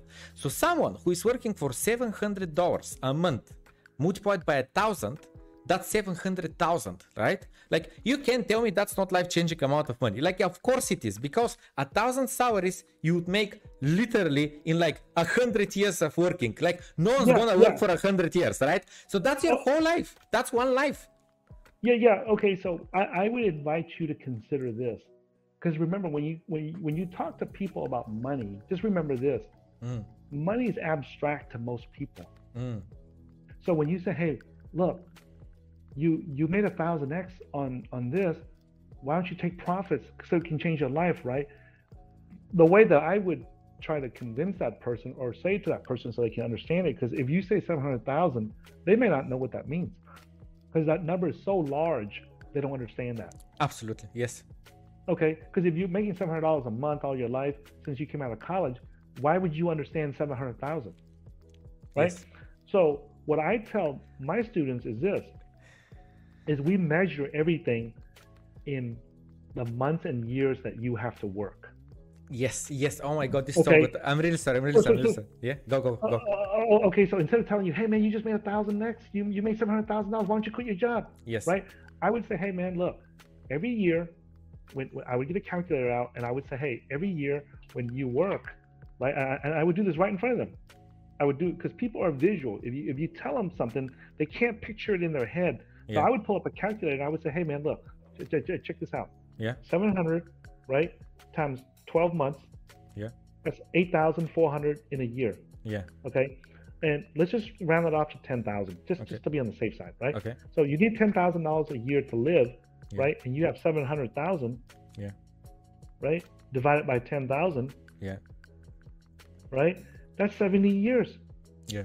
Right? And you're 50 years old right now. You think you're going to live to be 120? Yeah. You're not. Yeah. So The average the average age that, you know, people die in Bulgaria, 87, 88 years old, whatever the, the average age is, right? So you, you would have to live 40 years above the average age or something to, to, to, to use all this money. So it's not worth it. Take it out right now. Take take take out look 70 years. You're you're, you're 50 right now. What do you think? You're gonna live to be 100? What's the oldest man that uh, 90 in your family? Your grandfather, your great father, 90 years old? Okay, so 80, 80 actually. Yeah. yeah. So so that's 30 years, right? So you have 70 years worth of living expenses here. So Mm. let's take out half of that. Let's Mm, take out half of that, put it in the bank, earn mm, interest off of it, and you know you're set for the rest of your life. mm. And then you can you can still take risk with the other 35 years Okay. that you have left in there. We So, have to so expand on this. Yeah. Yeah, so so so I use that the living expenses each month because people can relate to that because each month is very emotional for people. They gotta pay the bills, they gotta pay the rent, they gotta pay the electricity, the water, so they understand that. Yes. But that seven hundred thousand Yes. number, that's too big for Yes, them to understand yes. So in 2017, yeah, I told you Mhm. that I did a 3x to the top, right? When I started Yeah. getting a 300, uh, 3000. But the thing is that I lost perception of the money. And here is what Yeah. I mean. At that time in my life, I was living in London and I was balling, okay? I was making good money. But I'm a poor Bulgarian by heart, okay? I've never, Yeah. I, I, in Bulgaria, I've been living paycheck to paycheck every single month. And once Yeah. in, in Bulgaria, when I got a, a better salary, for the first time, I had such a good salary that I, uh, uh, every single month, my, my mobile phone was stopped Mm-hmm. because I did not pay my bill because I was like, they give me like a week of extra time until I paid. So I'm just gonna pay it then. But then if I forget, they stop it and then I have to pay it, you know, and stuff like that. Anyway, and then when I got to that new job, uh, new job, I was like, okay, there is no way I'm gonna let my mobile phone being cut off because if I do that, if my colleague calls me, he's gonna be like, why didn't you pay your bill? You know, like it's gonna be Yeah. embarrassing. So I was like, okay, Yeah. that's that stops. When I went to, to London to UK, I started making good money, and I was like, just for the first time in my life, I could see my bank account number increase every month. Uh, Yeah. For the first time in my life, I was not like, what date is it? Is the is the uh, payment coming? Because I didn't care. Like I had an extra salary sitting there. I just I didn't care what date Yeah. of the month is it. Did they pay in time my salary? And my point is that 2017, when I got in all my savings in crypto and it did a 3x, I lost perception. Why am I saying that? Bitcoin started crashing, but you know that the altcoins still continue up, right? They peaked Yeah. in early January while Bitcoin uh, finished its bull run at late December. So there is like 20 days of delay. And me being hungry for more gains, I started selling Bitcoin for altcoins, right? Yeah. And what happens is I'm putting there, I don't know, like 5% of the portfolio. It's just 5%. And then I realize, what the fuck? That's like multiple months of rent. I was like, what's wrong? with- Why am I betting so much money on a coin because to shoot in Reddit. Like I was making so many stupid mistakes and I was so, Yeah. so dumb. But you know, I learned from my mistakes. And my point is that this perception of money, it really the X, the percents, uh, and especially money that you never had in your life and you never spent in your life, you just you lose you lose perception. You, you're just lost. Yeah.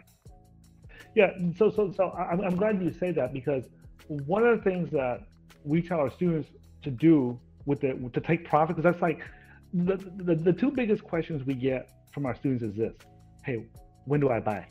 Mm. What do I buy, and when do I buy it? And then after the bull market, the bear market is over, then now we go into a bull market, and the, the question is, when do I take profits? When do I sell and take profits?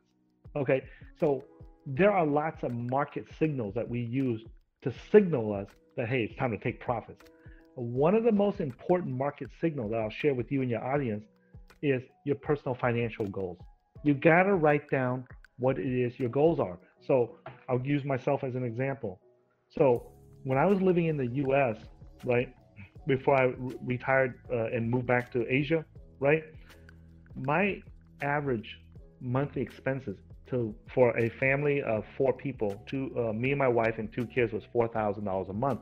So I take four thousand times twelve months. That's forty-eight thousand a year. Mhm. Okay, Mhm. so forty-eight thousand a year. I'm gonna round it off to fifty thousand, so that the math is easy. Okay. So fifty thousand, I need fifty thousand a year. If I have a chance to take out a hundred thousand, that gives me two years where I don't have to go to work. And I have to ask myself, is two years enough? Can I quit working? And I'm like, no, that's not enough because the bear market can last two years, three years, four years. So I want to make sure I have enough for the whole cycle, right? So it's five years. Mm. So fifty thousand times five years, that's two hundred fifty thousand, Mhm. right? So now, if I pull, if I have an opportunity to pull out two hundred fifty thousand, I can retire early, Mm. Mm. And that's what me and my team members did. We started pulling that out, so now we locked in five years that we don't have to go to work, and we're confident that the money that we have left, within another five years, we'll have another bull market. And when we did that, Mhm. by the end of 2017, the market kept going up. So we pulled out another five years. Now we have 10 years. And then it go, went up some more. We pulled out some more money, and now we have 15 years. Now we have 20 years, Mm. right? But before you think of 20 years, just start with the first five years. Mm. I, I- think that that's a very good, like, so for example, someone that's living in the US, they need like $50,000 a month. But you know what I, I could have done? Mhm. Right? I could have left the US and moved to Bulgaria Mhm.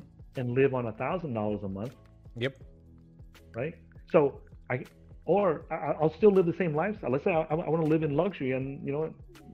I'm not going to live on $1,000 a month. I'm going to live on $2,000 a month. Mhm. Well, I just increase my runway. Mm. So in, in English, it's called runway. How much years of living expenses you have. So if you have two years of runway, that means that you can live for two years without having to go to work. If I have five years of runway, that means that I can live for five years without going to work. Right? So now, by moving to Bulgaria, I just decreased my living expenses in half. So now I went from a five year runway to a 10 year runway.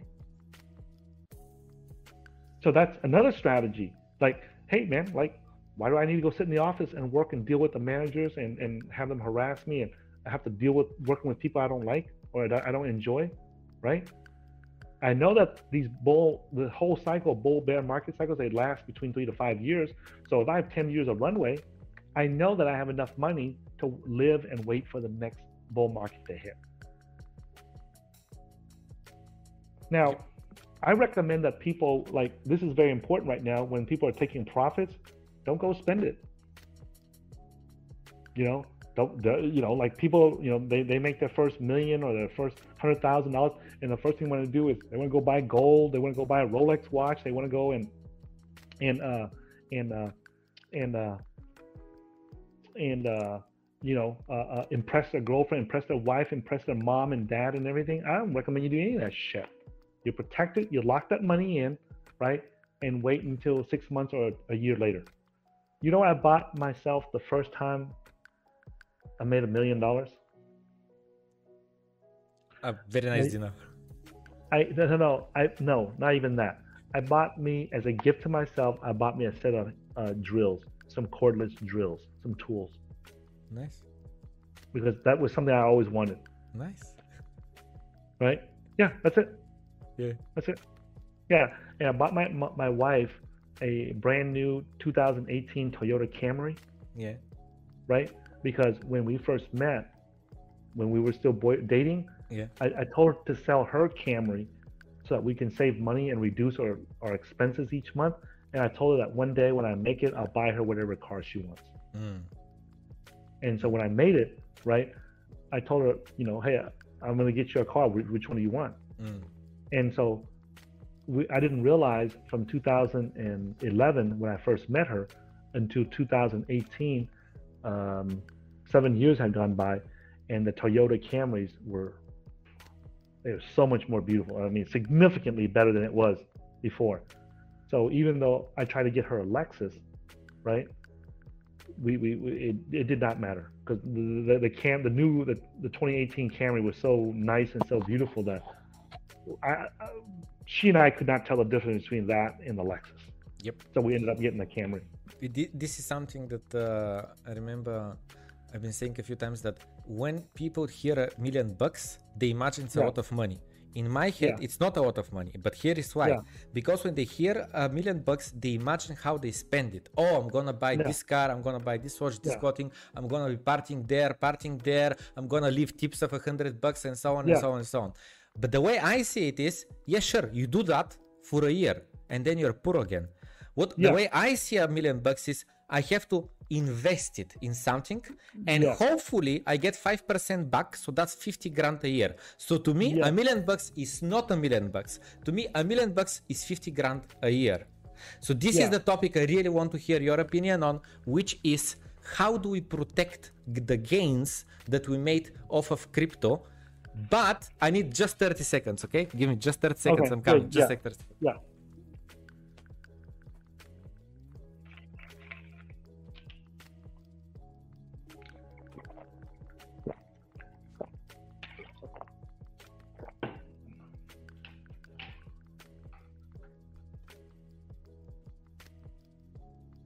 So, because let's say that someone really makes it, doesn't matter if it's yeah. luck or whatever.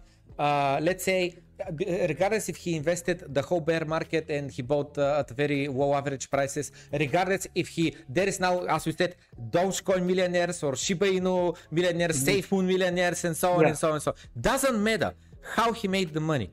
The question is, let's say someone really makes a million bucks or 3 million or 5 million or 10 million or 100 million, that's, or 100 million is too much, but a sum of money that to him is life-changing amount of money.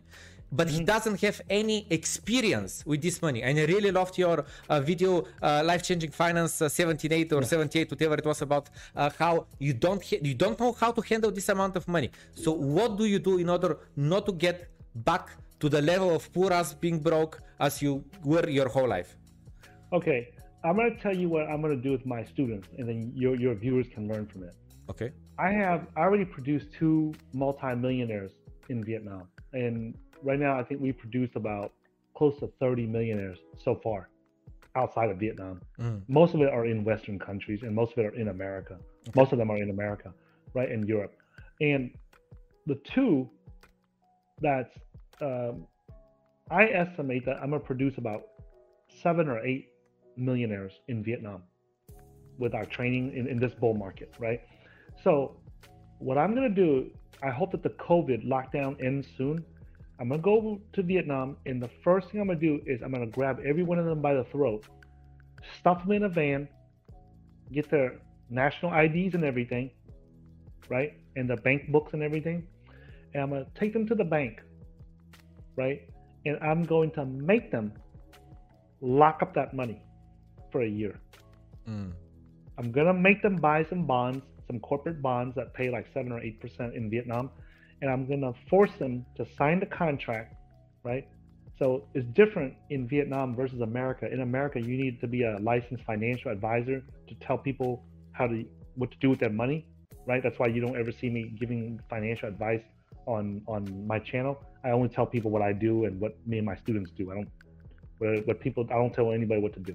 Okay, so um, uh, except for Bitcoin, the the the the the the, uh, the the SEC in America already said that that's not a security. That's a you know it's not a security. So uh, you don't need to be a licensed financial advisor from the government to tell people to buy Bitcoin. That's why that's why the, that's the only one I, you hear me say people to buy.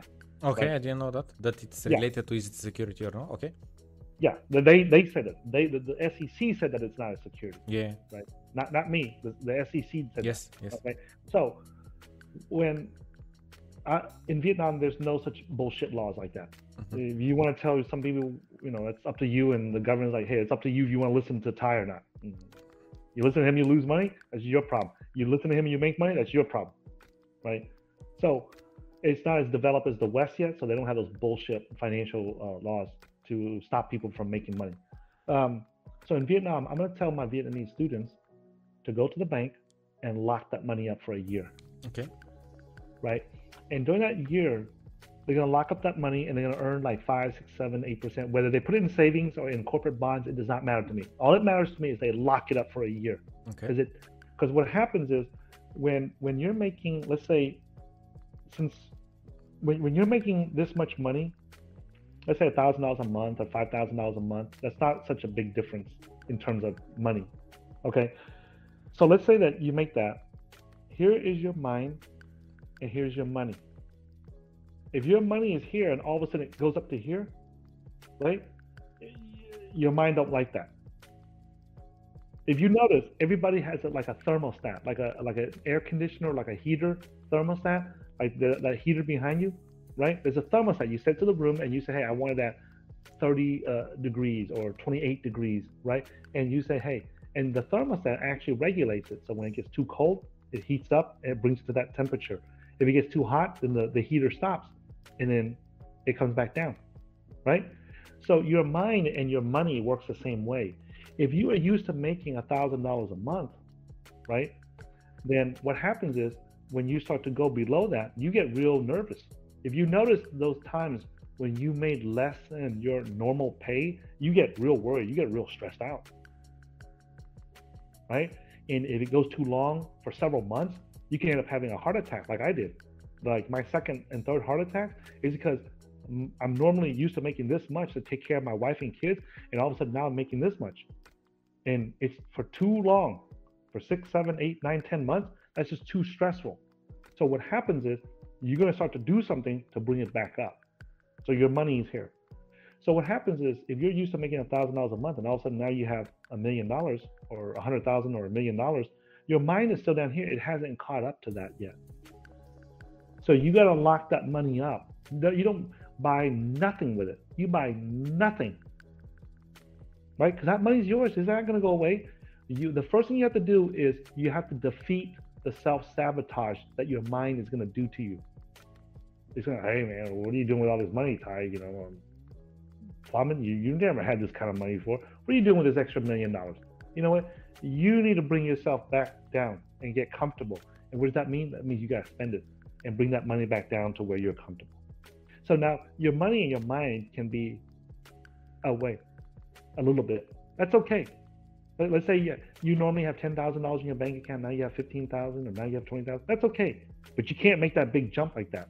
So what you got to do is I got to lock up my students and force them to lock up their money, right, in Vietnam, because their money's up here. So now their money's locked up in the bank. They can't touch it for a year. So now during that year, it gives their mind time to grow, like that. And it just takes time. There's nothing you can do about it. Now there's things that you can do to speed up that process, Mhm. right? So like that million dollars, you can take out fifty thousand or like twenty thousand and invest into yourself. Like what? For example, like you can go to like a Tony Robbins event, like you know one of those awaken the power within, awaken the giant within events. You can go and just travel around. Like if you've never left your city, then you know check out all the other cities in Bulgaria. If you've never been to Europe, go take a tour. It doesn't cost that much.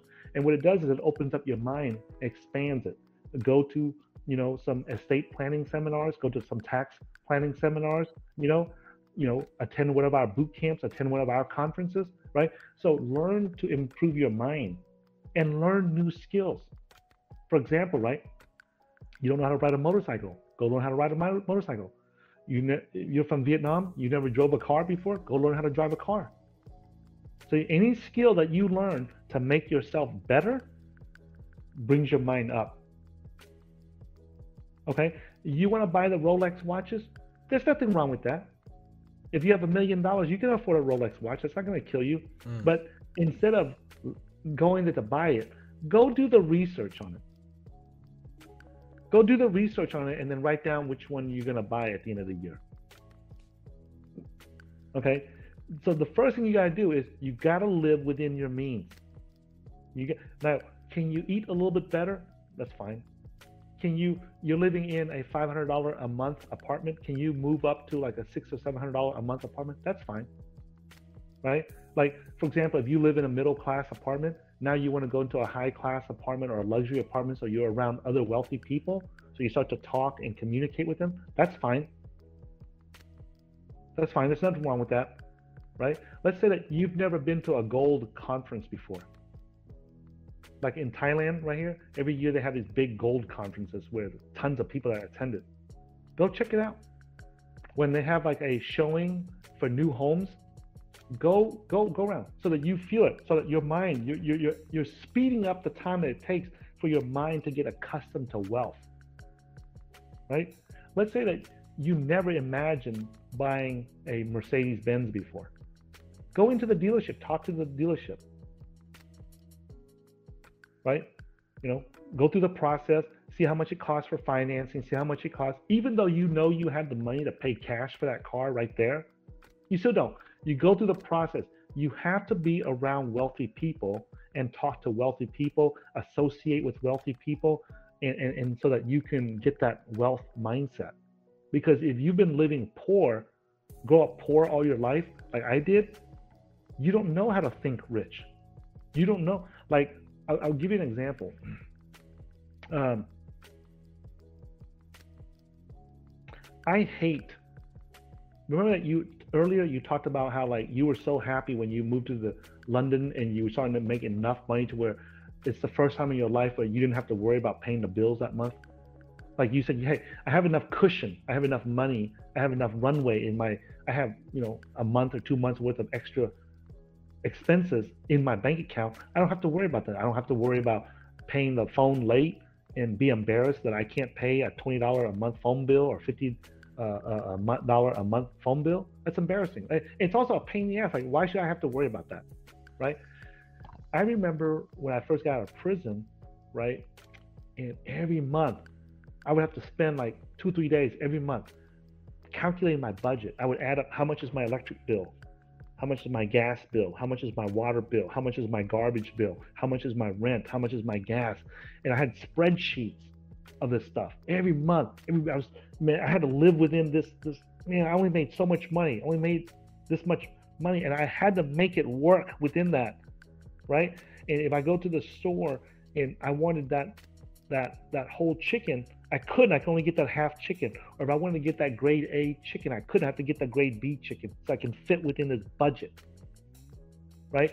And I hated living like that because to me, th- there's no different living within that budget. There's no difference than being in prison. In prison, I was in a two meters by I think a, a three meter cell, right? And that was it. No, one and a half meter by two meters, some, something like that. It's in America, it's six foot by ten feet. Okay, so I had to be in that cell for most of my life, and I couldn't go nowhere. I couldn't maneuver. I couldn't do nothing. Anything that I want to do outside that cell, I had to get permission, and I hated that. To me, living within that budget each month, right? That was a prison. The difference is that when people see it out here, they don't see it because it's abstract. When you're in a prison, you see the walls, the razor wire, the police towers, the guard towers, the machine guns. You see that, you know you're in a prison. But what happens is when when I came out of prison, I realized that people live out here. They, they don't see the cubicle is the prison. The office is the prison. So they're, they're destroying their body, they're deteriorating their body, they're gaining weight, they're sitting there in the office. Yes, they're in a you know high rise tower or whatever, you know, and and it's luxury and you go and you get this fame you get this college degree and you can tell everyone you work in the goldman sachs tower or the the, the, the twin towers or the, the world trade center tower. Yeah you, you can brag about all that but what you're doing is you, you, you're destroying your body and you're in a prison. It's no different than when i was in the prison but people don't see that because they think oh i'm prestigious. I'm working for goldman sachs or merrill lynch or morgan stanley or something like that right? But you're still in prison. And, and what people need to realize is that you, I don't like that. I don't like that. I don't like those confines. Like right now, that's why I asked you earlier, before we start this broadcast, is there a time limit? Because if you said there's a time limit, I really don't care for that. I don't like setting because if you say, "Hey, man, we got to do this interview in half an hour or in one hour or whatever," right? Well, what if I don't want to do it now? What if you say something that I want to comment on and I want to discuss further with you that takes more than an hour? So now I got to stop just because you don't you you you, you got a limit of one hour. See, I, I don't like limitations like that. I don't like putting you know invisible prison walls in front of me like that. So I I try to work to eliminate that. And when when when when when your mind is not ready for that money and I can tell you this 100% of the people that make a million dollars for the first time, they are not ready for it. Mm. I used to work on Wall Street, man. People and all the private bankers that we know of, that we talk to, all the kids that when their parents die and they leave the inheritance to them and they get a million, two million, five million dollars, they blow it all within the first 90 days. Oh, 90 days? Yes, yes that's, all it takes. it takes. Three to six months to blow away all the money because they don't value it because their mind is here making two, three thousand dollars a month, and all of a sudden now they got a million dollars. Oh shit, let's go blow this shit. And I'll prove to you. In when when the Europeans came to North America and took over the land, they like to tell everyone that nobody was living there. There was millions of Native Americans that lived there long before the white Europeans came over and conquered and invaded the land. Okay, there's millions of Indians there already. So what happened was when they got conquered and the, the Europeans took over their land, they put them in these what's called reservations. So mm. it's the worst piece of land in America, and they just stuffed all the Native Americans there, the locals there. They said, You got to live within this boundary. And then later on, they find out there's oil and gas and everything underneath that land.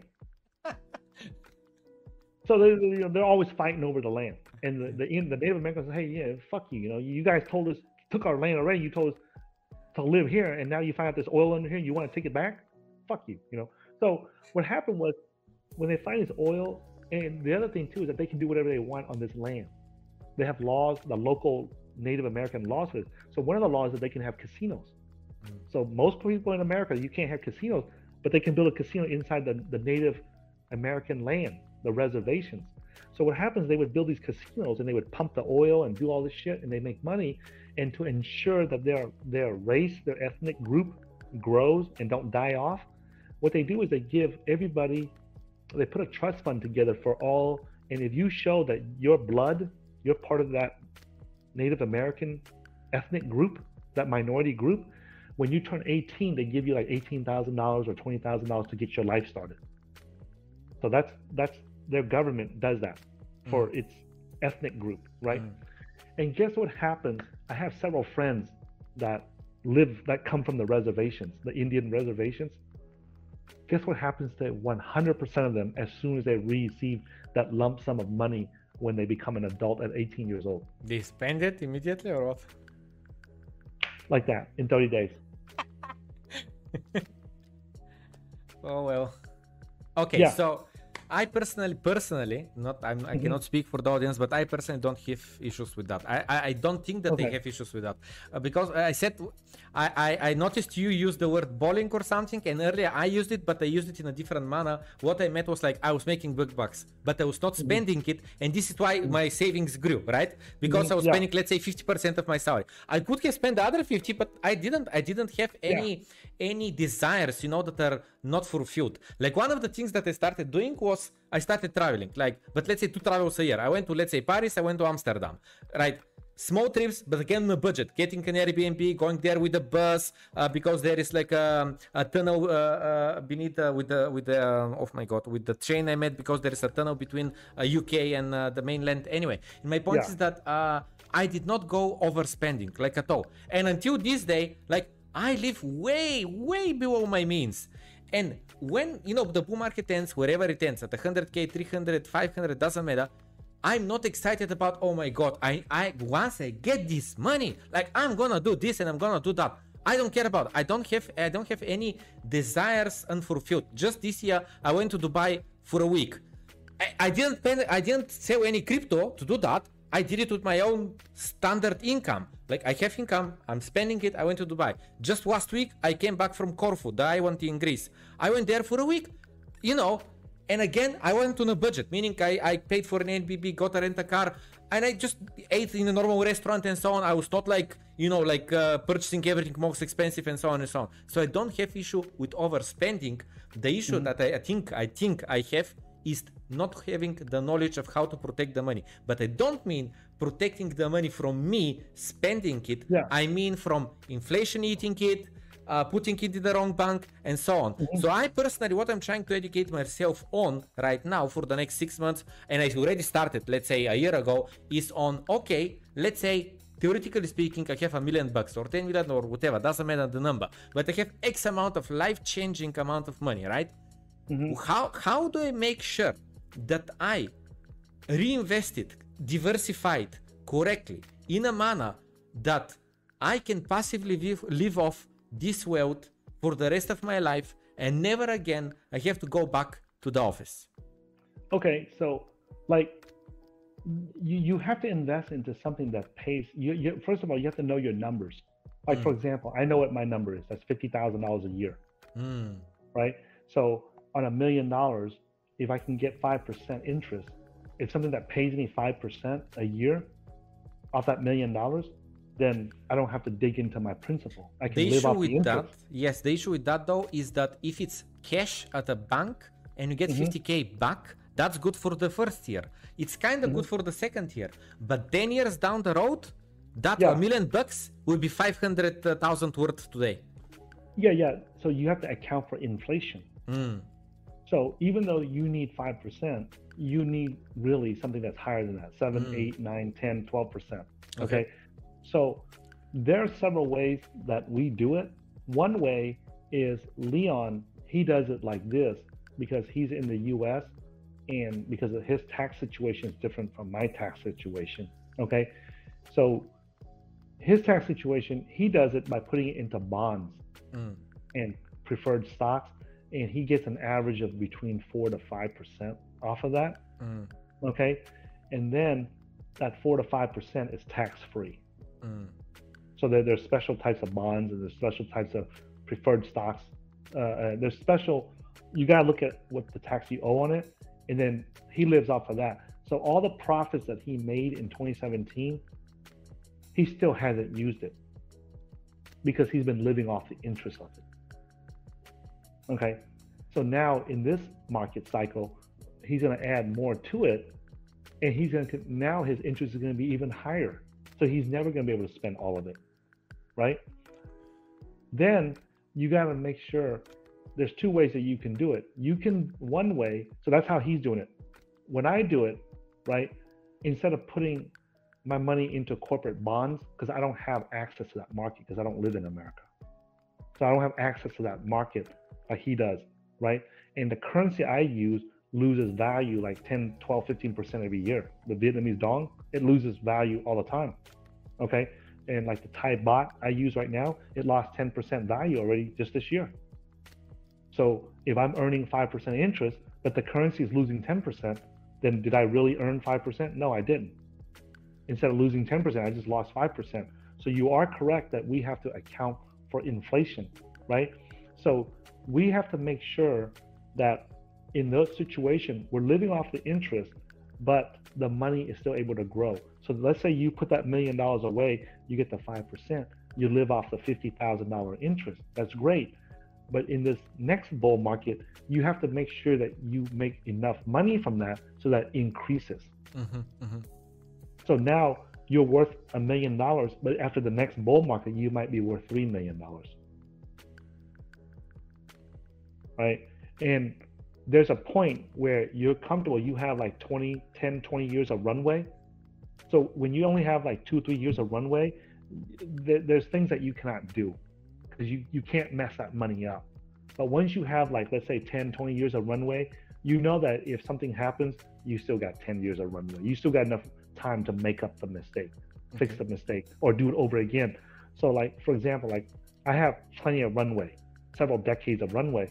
So now I can take, instead of putting that million dollars in there and earning 5%, I can take out 50,000 of it, which is not a big piece. It's only a small piece of that million dollars.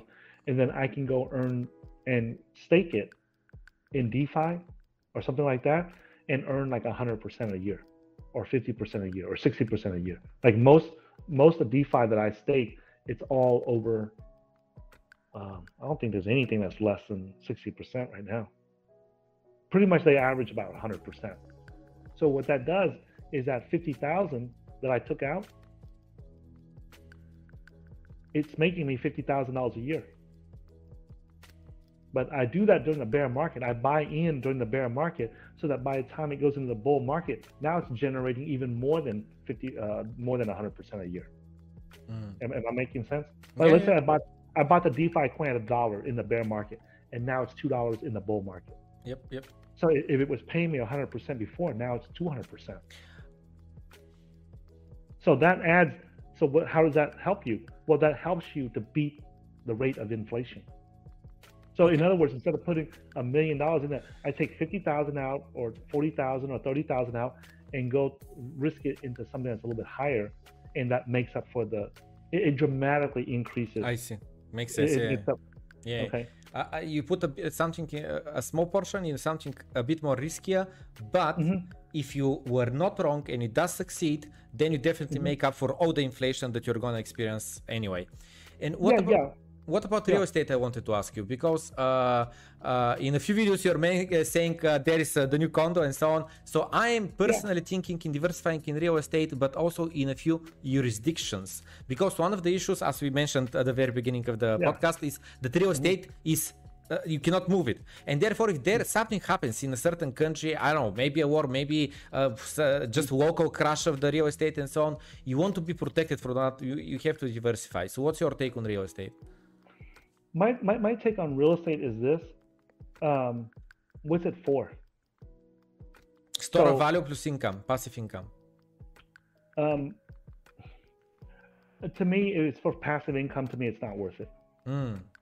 like if you know crypto if mm-hmm. you have already made a million dollars in crypto then to say that you want to get passive income from from uh, uh, real estate to me that does not make any sense mm. to me that's that's that to me that doesn't make any sense. That's like shooting somebody with a 50 caliber. Like you you go hunting for deer and you just shot and killed that deer with a 50 caliber sniper rifle, you know, an anti-tank rifle, and now you walk up to it and you take a slingshot out and you shoot a slingshot to make sure it's dead. Okay. That, that, that, that, it's already dead. It's you already done the job, right? If you're making 5x, 10x, 20x, yeah in each bull market, yeah, in each cycle, yeah. Why are you worried about making five percent from? I will tell you why. I will tell you why. I will tell you why. why? I will tell you right now. I will tell you why. Mm. Just random numbers, random numbers, okay? Mm, yeah. Let's say that you invest a hundred grand, right? And let's okay. say that you made 10x, right? Let's say you put uh, you bought Bitcoin 100k and it yeah. goes to uh, not 100k, sorry, a 10k, and let's say it goes to 100k, right? Mm-hmm. And you made a 10x, right? Mm-hmm. Out of your 100k now you have a million, right?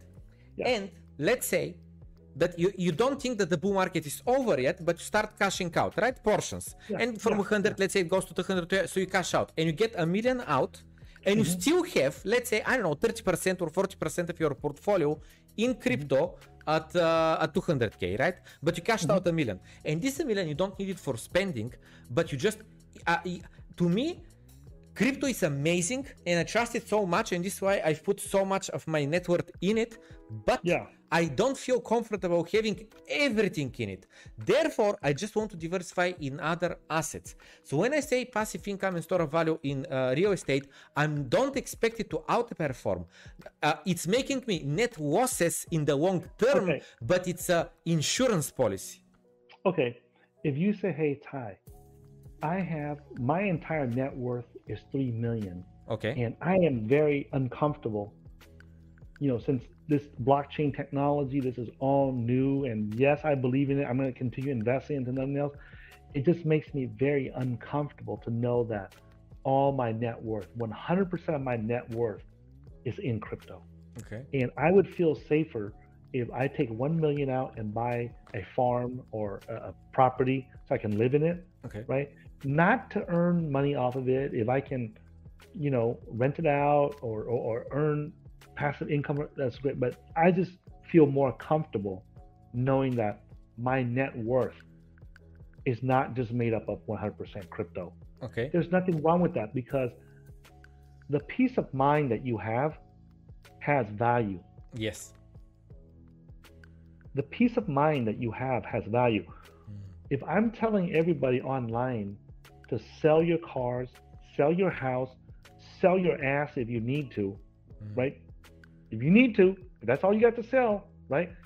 Sell everything you got. Sell your toys, sell your cars, sell everything to buy Bitcoin and take advantage of this opportunity of 100 years. Mm. then why did I go buy a million dollar condo in the middle of a bull market in downtown Bangkok? Mm. Why? Why? Am I being a hypocrite? Am I telling everybody, my viewers, to sell everything, don't spend money on anything, live within your means, right? Live a conservative financial life and take advantage of this life changing opportunity in crypto? Then why the hell? And if I believe that we're going to a 5 trillion market cap to a 10 trillion market cap before this bull market is over, that means that there's another 1x to 4x. That million dollars that I spent on the condo, that could have been another, that could have been 2 million for me, Yeah. Yeah. Right? Or it could have been 5 million. So why am I doing that in the middle of a bull market? Here's the reason why. Because I have no residence. I have three heart attacks already. I'm 50 years old. I have four ki- one wife and four kids. If the thing that's always lingered in my head is if I die right now, where are my kids going to live? Where's my wife and kids going to live? Mm. Where? Mm.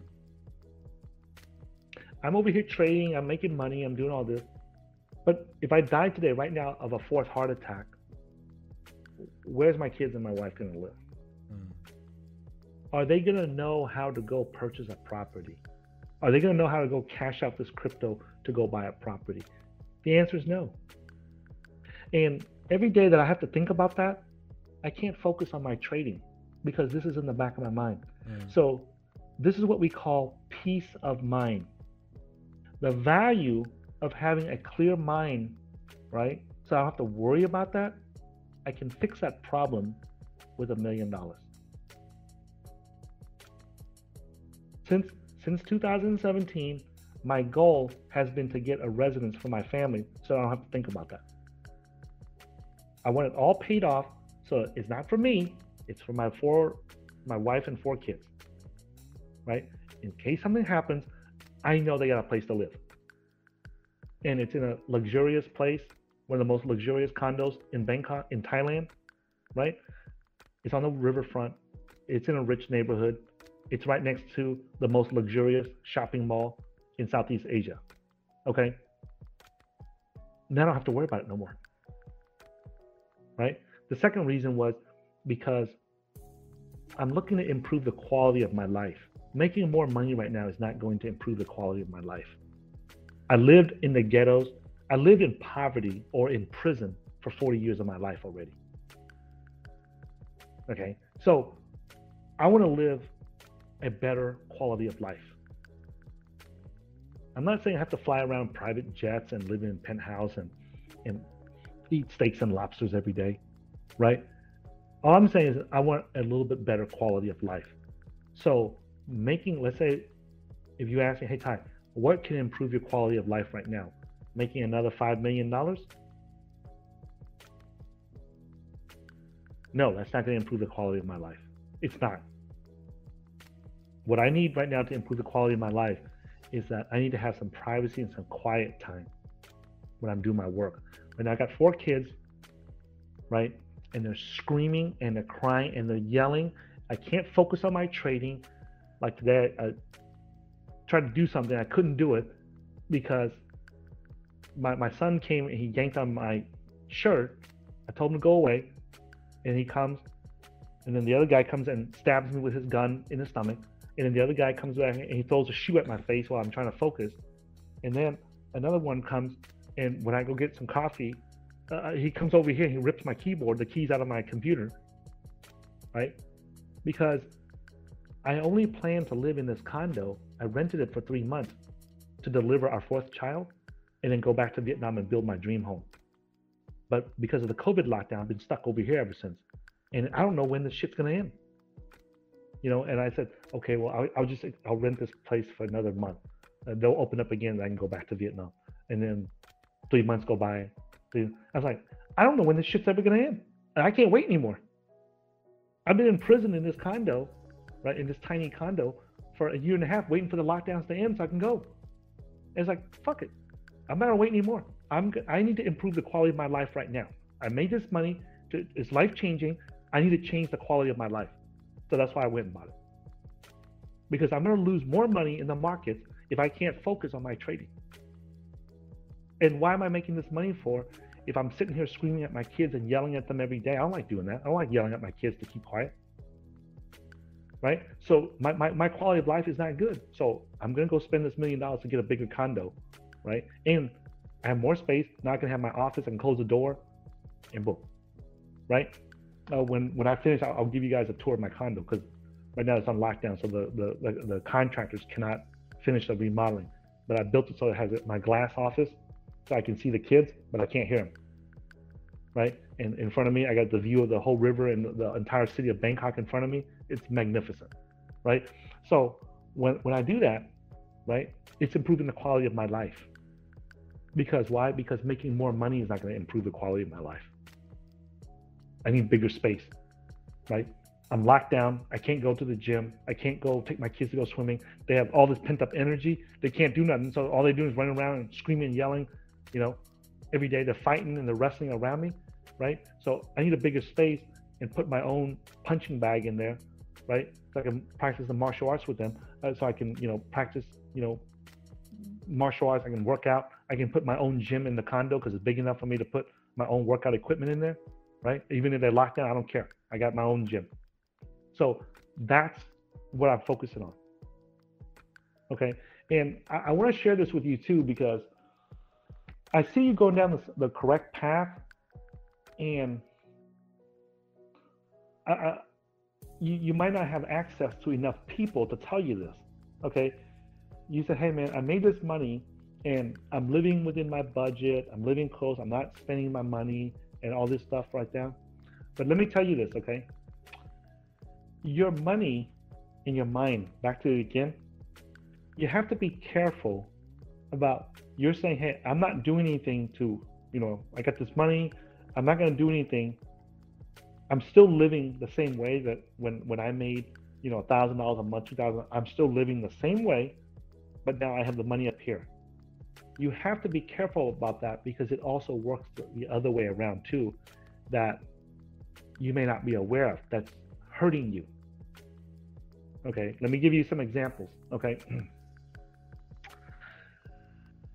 One of the biggest things that the biggest challenge you run into now okay if you made this money and from from just talking to you and this is the first time you and i have ever talked you, you you're you're financially responsible meaning that you're not going to go spend all your money on on on on uh, on uh, you know hookers and cocaine. You you you you're going to have all your money. But what happens is one of the challenges that you're going to run into when you start first making life-changing profits is that you're not aware how valuable your time is. So what happens is before, let's say that you would make your own ramen noodles or you would make your own spaghetti. Right? But you don't look at how much time. If you take when you were making $10,000 a year and you divide 10,000 divided by the 250 working days that you have in a year, that comes out to be about $40 a day. So your time is worth $40 a day. But then when you move to the UK and you're making $100,000 a year, right? And you divide that by 250 working days in a year, now your time is worth, right? Your time is worth $400 a day. And now you hit it big, you make life changing profits in crypto, you can retire now. So you made a million dollars. So you take a million dollars and you divide it by 250 working days in a year, that's $4,000 a day. So now when you are making, when your time is worth $40 a day and you make a $50 a, a meal or a $40 meal, yeah, that's worth it for you to spend an hour to prepare that food and eat it. But when your time is worth $4,000 a day, it does not make sense anymore for you to do that. Okay. And what happens is when we first make that big chunk of money, we still have that that that poor mindset where oh I gotta save money, I gotta do this. Yeah, I can buy it, but let me just go ahead and do it here, right? So what I was doing was, mm, we've all done this before. We're, everyone's guilty of this.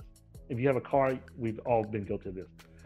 You, you buy the, the gas or the petrol at this station, and down the street it's maybe 10 cents, 5 cents less, and we'll drive down there just to get the gas because it's 2 or 3 cents cheaper. Right?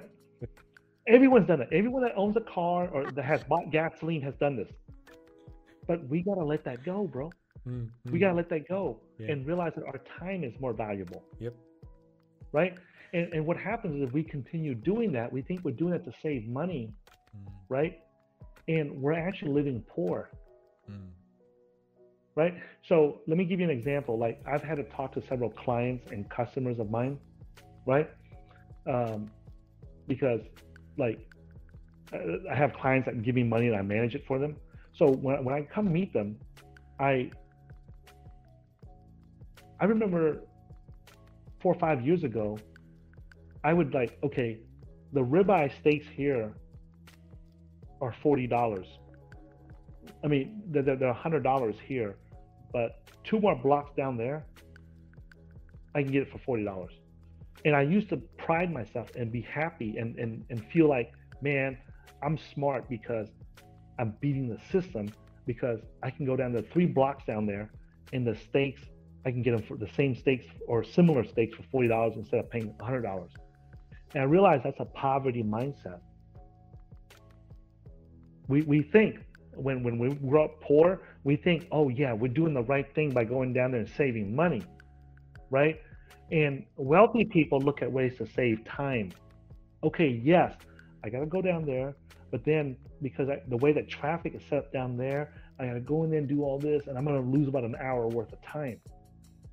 Whereas I can have the lunch meeting right here, just go down one floor and pay the hundred dollars and have it right here. And over there, I got to go through the line and tell them what I want. Here, I can still talk to my client and my customer at the table, and we can order something to drink or, or something, and we I can sit there and explain things to him and update him while they're cooking the food and just bring it to our table. And over there, there's a bunch of people. Since the steaks are forty dollars, there's a bunch of people, and I'm gonna get distracted. Over here, it's very exclusive. It's more expensive, so there's not a lot of people in there, and I'm gonna have more privacy, and I can talk and I can focus on this customer. um, priceless lesson. I absolutely right? agree. I absolutely. So, agree. so, so, so, so those things are in your subconscious, right? So, so have you done this before? Because I've done it. So I know you, you, you know, if you go up poor, we all do the same shit. Okay. You can easily afford that four star hotel. Mm. Or, but you're going to go stay at the two star hotel just to save you 50% or mm. save you $10 or save you $20 mm. or save you $50. We've we've all done that. Mm. We've all. You know what? I I know, and, and what what it does, it trains your brain. You're actually training your brain to live like a poor person. Right? And we think that we're saving money, mm. but the reality is we're not. Mm. Yes, we are saving on the hotel fees, but what's even more poisonous to us is that now we're thinking of poverty. Mm absolutely agreed with everything you said. Let me yeah. just just for a second uh, say a few things. So I laughed hard on the gasoline example that you gave, the price of the gasoline, yeah. because I told you I was to Corfu Island in Greece, right? And there, the price of gasoline is like 50% higher than in Bulgaria. So this is the first thing that made me impression. Like, oh, what? Gasoline is expensive here. Secondly, uh, after I filled in the tank, like half an hour later there was another gas station that it was like three cents cheaper. And it made me impression. I didn't feel like i made that big of a mistake but i have to admit it made me impression. But at the same time though at the same time though i pretty much haven't cooked except one meal. There is one meal that i just do better than everyone else or at least i, I just like it the way that i do it. And and it's prepared for like half an hour 20 minutes. Yeah. and I, I i do it every week and I like it and I do it because I like the way it turns out. And at the same time you know I'm listening to a podcast or something like that audiobook and so on.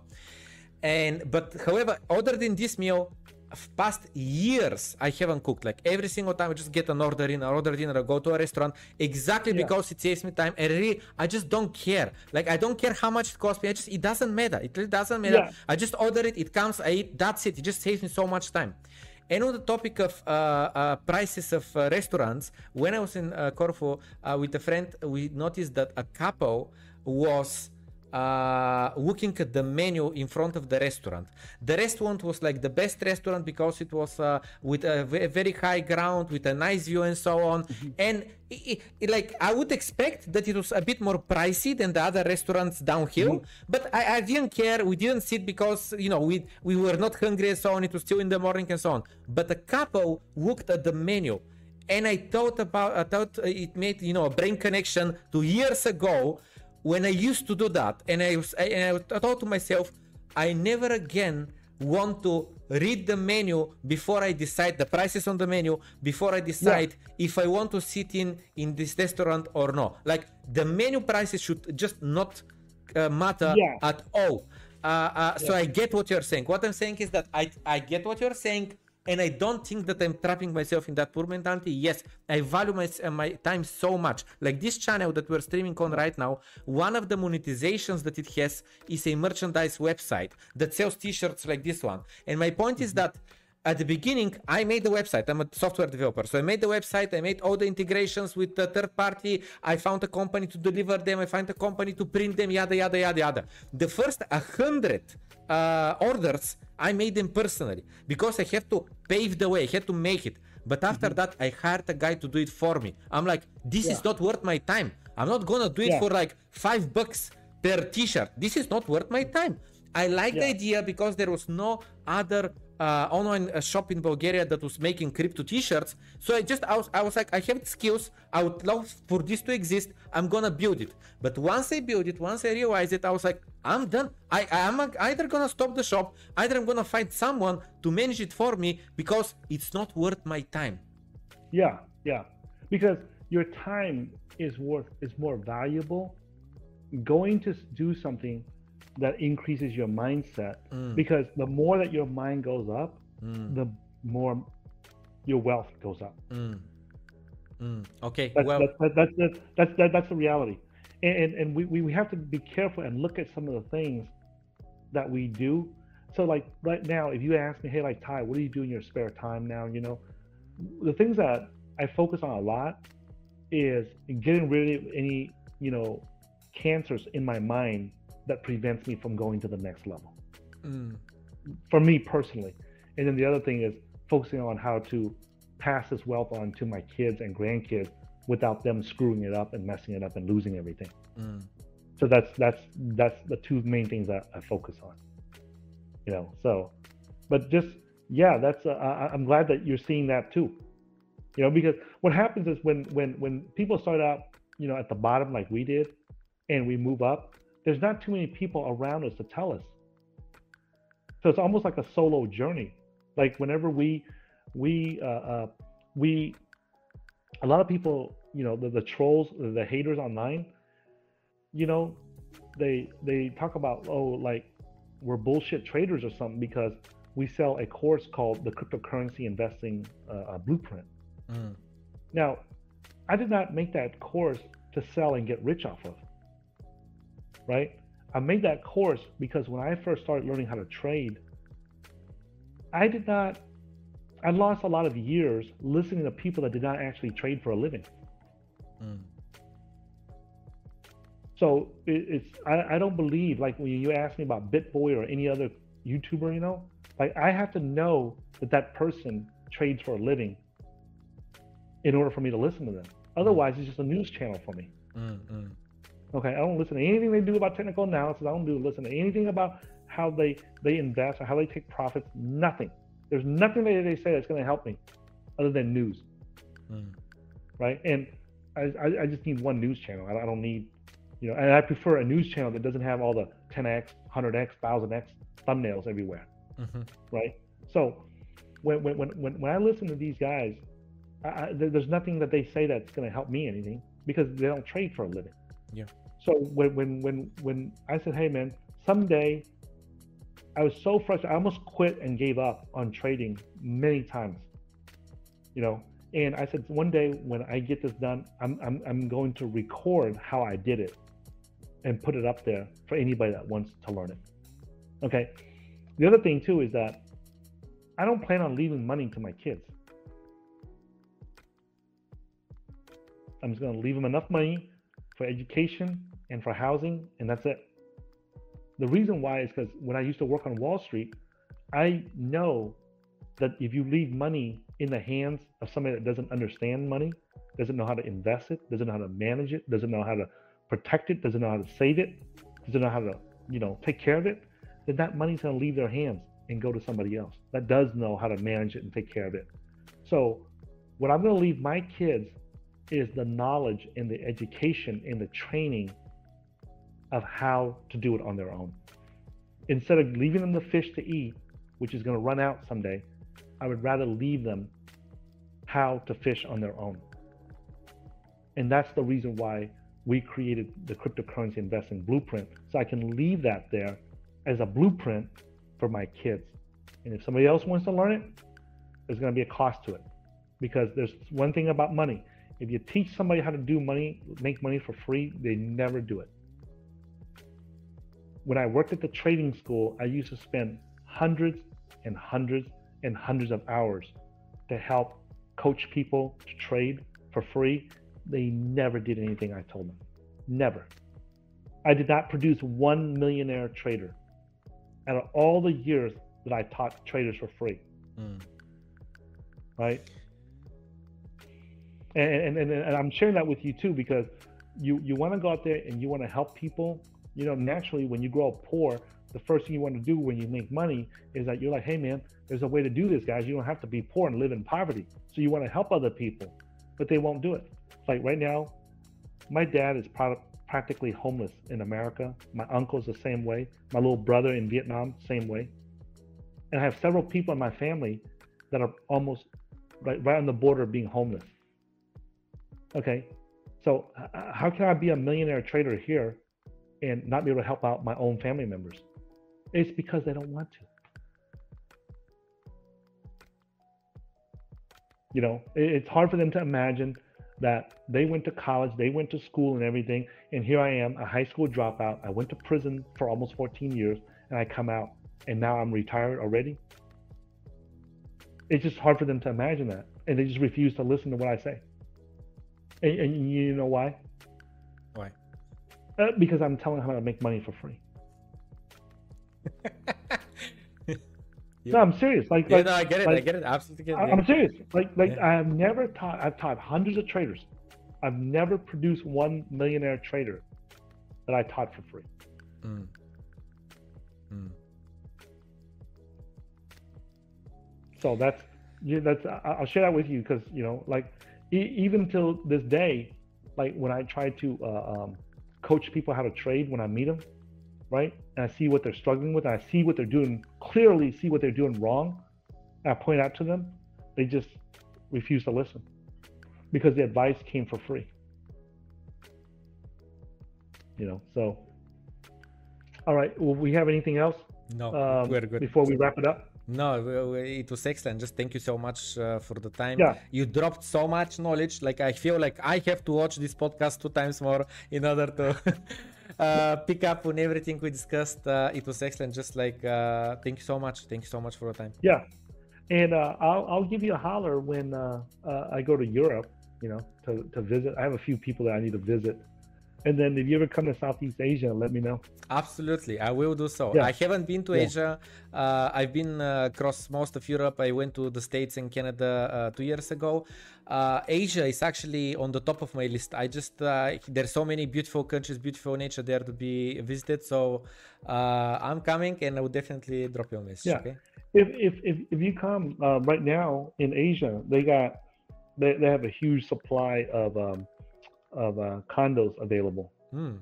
So if if you're looking to store your wealth in uh, in uh, in uh, in real estate, uh, Bangkok is not a bad place at all. Hmm. Yeah. Ma- Matter of fact, I just looked at some statistics today. Um, about one third of the condos that are being sold in in uh, like the major uh, uh, cities where a lot of foreigners come in Thailand, like uh, Bangkok, Phuket, uh, Pattaya, uh, Hua Hin. They're uh, very Koh large Samui. uh, digital nomad hubs. Yeah, and, and over one third of them, over almost almost like thir- like one third of them are foreigners, Hmm. and the top four groups of foreigners are from uh, the uh, from Europe Hmm. And, and Australia. Those are those are the main sources, right? And so that's I'm just throwing that out there because right now, um, the Thai baht lost 10% of its value. So you already got like a for a luxury condo, you already have like a 15% discount, and if you count the 10% uh, extra Thai baht that you'll get with your U.S. dollars or your euros, so you pretty much get a condo for like 20 to 25 percent. Mhm. You know, be, below the uh, uh, uh, uh, pre-COVID prices. Uh-huh. Pre-COVID Yeah. price. Yeah. Yeah, I'm not going to say market value because you know these these condo prices were ele- completely elevated. They were it was a bubble before the COVID. Mhm. So now it's I'm just saying that it's pre-COVID prices. Mhm. Mhm. Mhm. And then if you buy like a just like like a not like the like the the, the, the top tier condos, right? Uh, and the middle class condos and the ones that are like the high middle class condos where it's right on the border of like um, middle class and high class condos, those ones they're down like 20%. Mhm. Mhm. 20, 22, 23%. And then if you add the 10% extra Thai bahts that you get when you exchange right now, so you pretty much get that condo for almost a third Mhm. off. Mhm. So that's just something to to to uh, uh, keep in mind for you and your viewers if you're looking to get into real estate. You know, Absolutely. and if if you're putting money into real estate to store the value of it, I would get the, the property in a high demand area. Mm. Like in, in any of the downtown areas in uh, Bangkok near the metro station, those are all high demand locations. And that's not just in Bangkok, that's in pretty much all the major cities. If you get a condo in the the, the downtown areas that's, that are near a metro station, those all have high value to, to restore the value of that wealth. Okay. Okay. Well, All right. I- again, thank you. Thank you so much. Yeah. Thanks, man. And uh, uh, we'll, we'll chat again uh, on another day, man. I was All right. gonna, I was gonna say, yeah, maybe make a second episode on uh, above 100k or something. Yeah, yeah, yeah, well, yeah. We can do that. All right. All right. All right. Take care, man. Cheers. All right. Thank so you. I leave here. Um,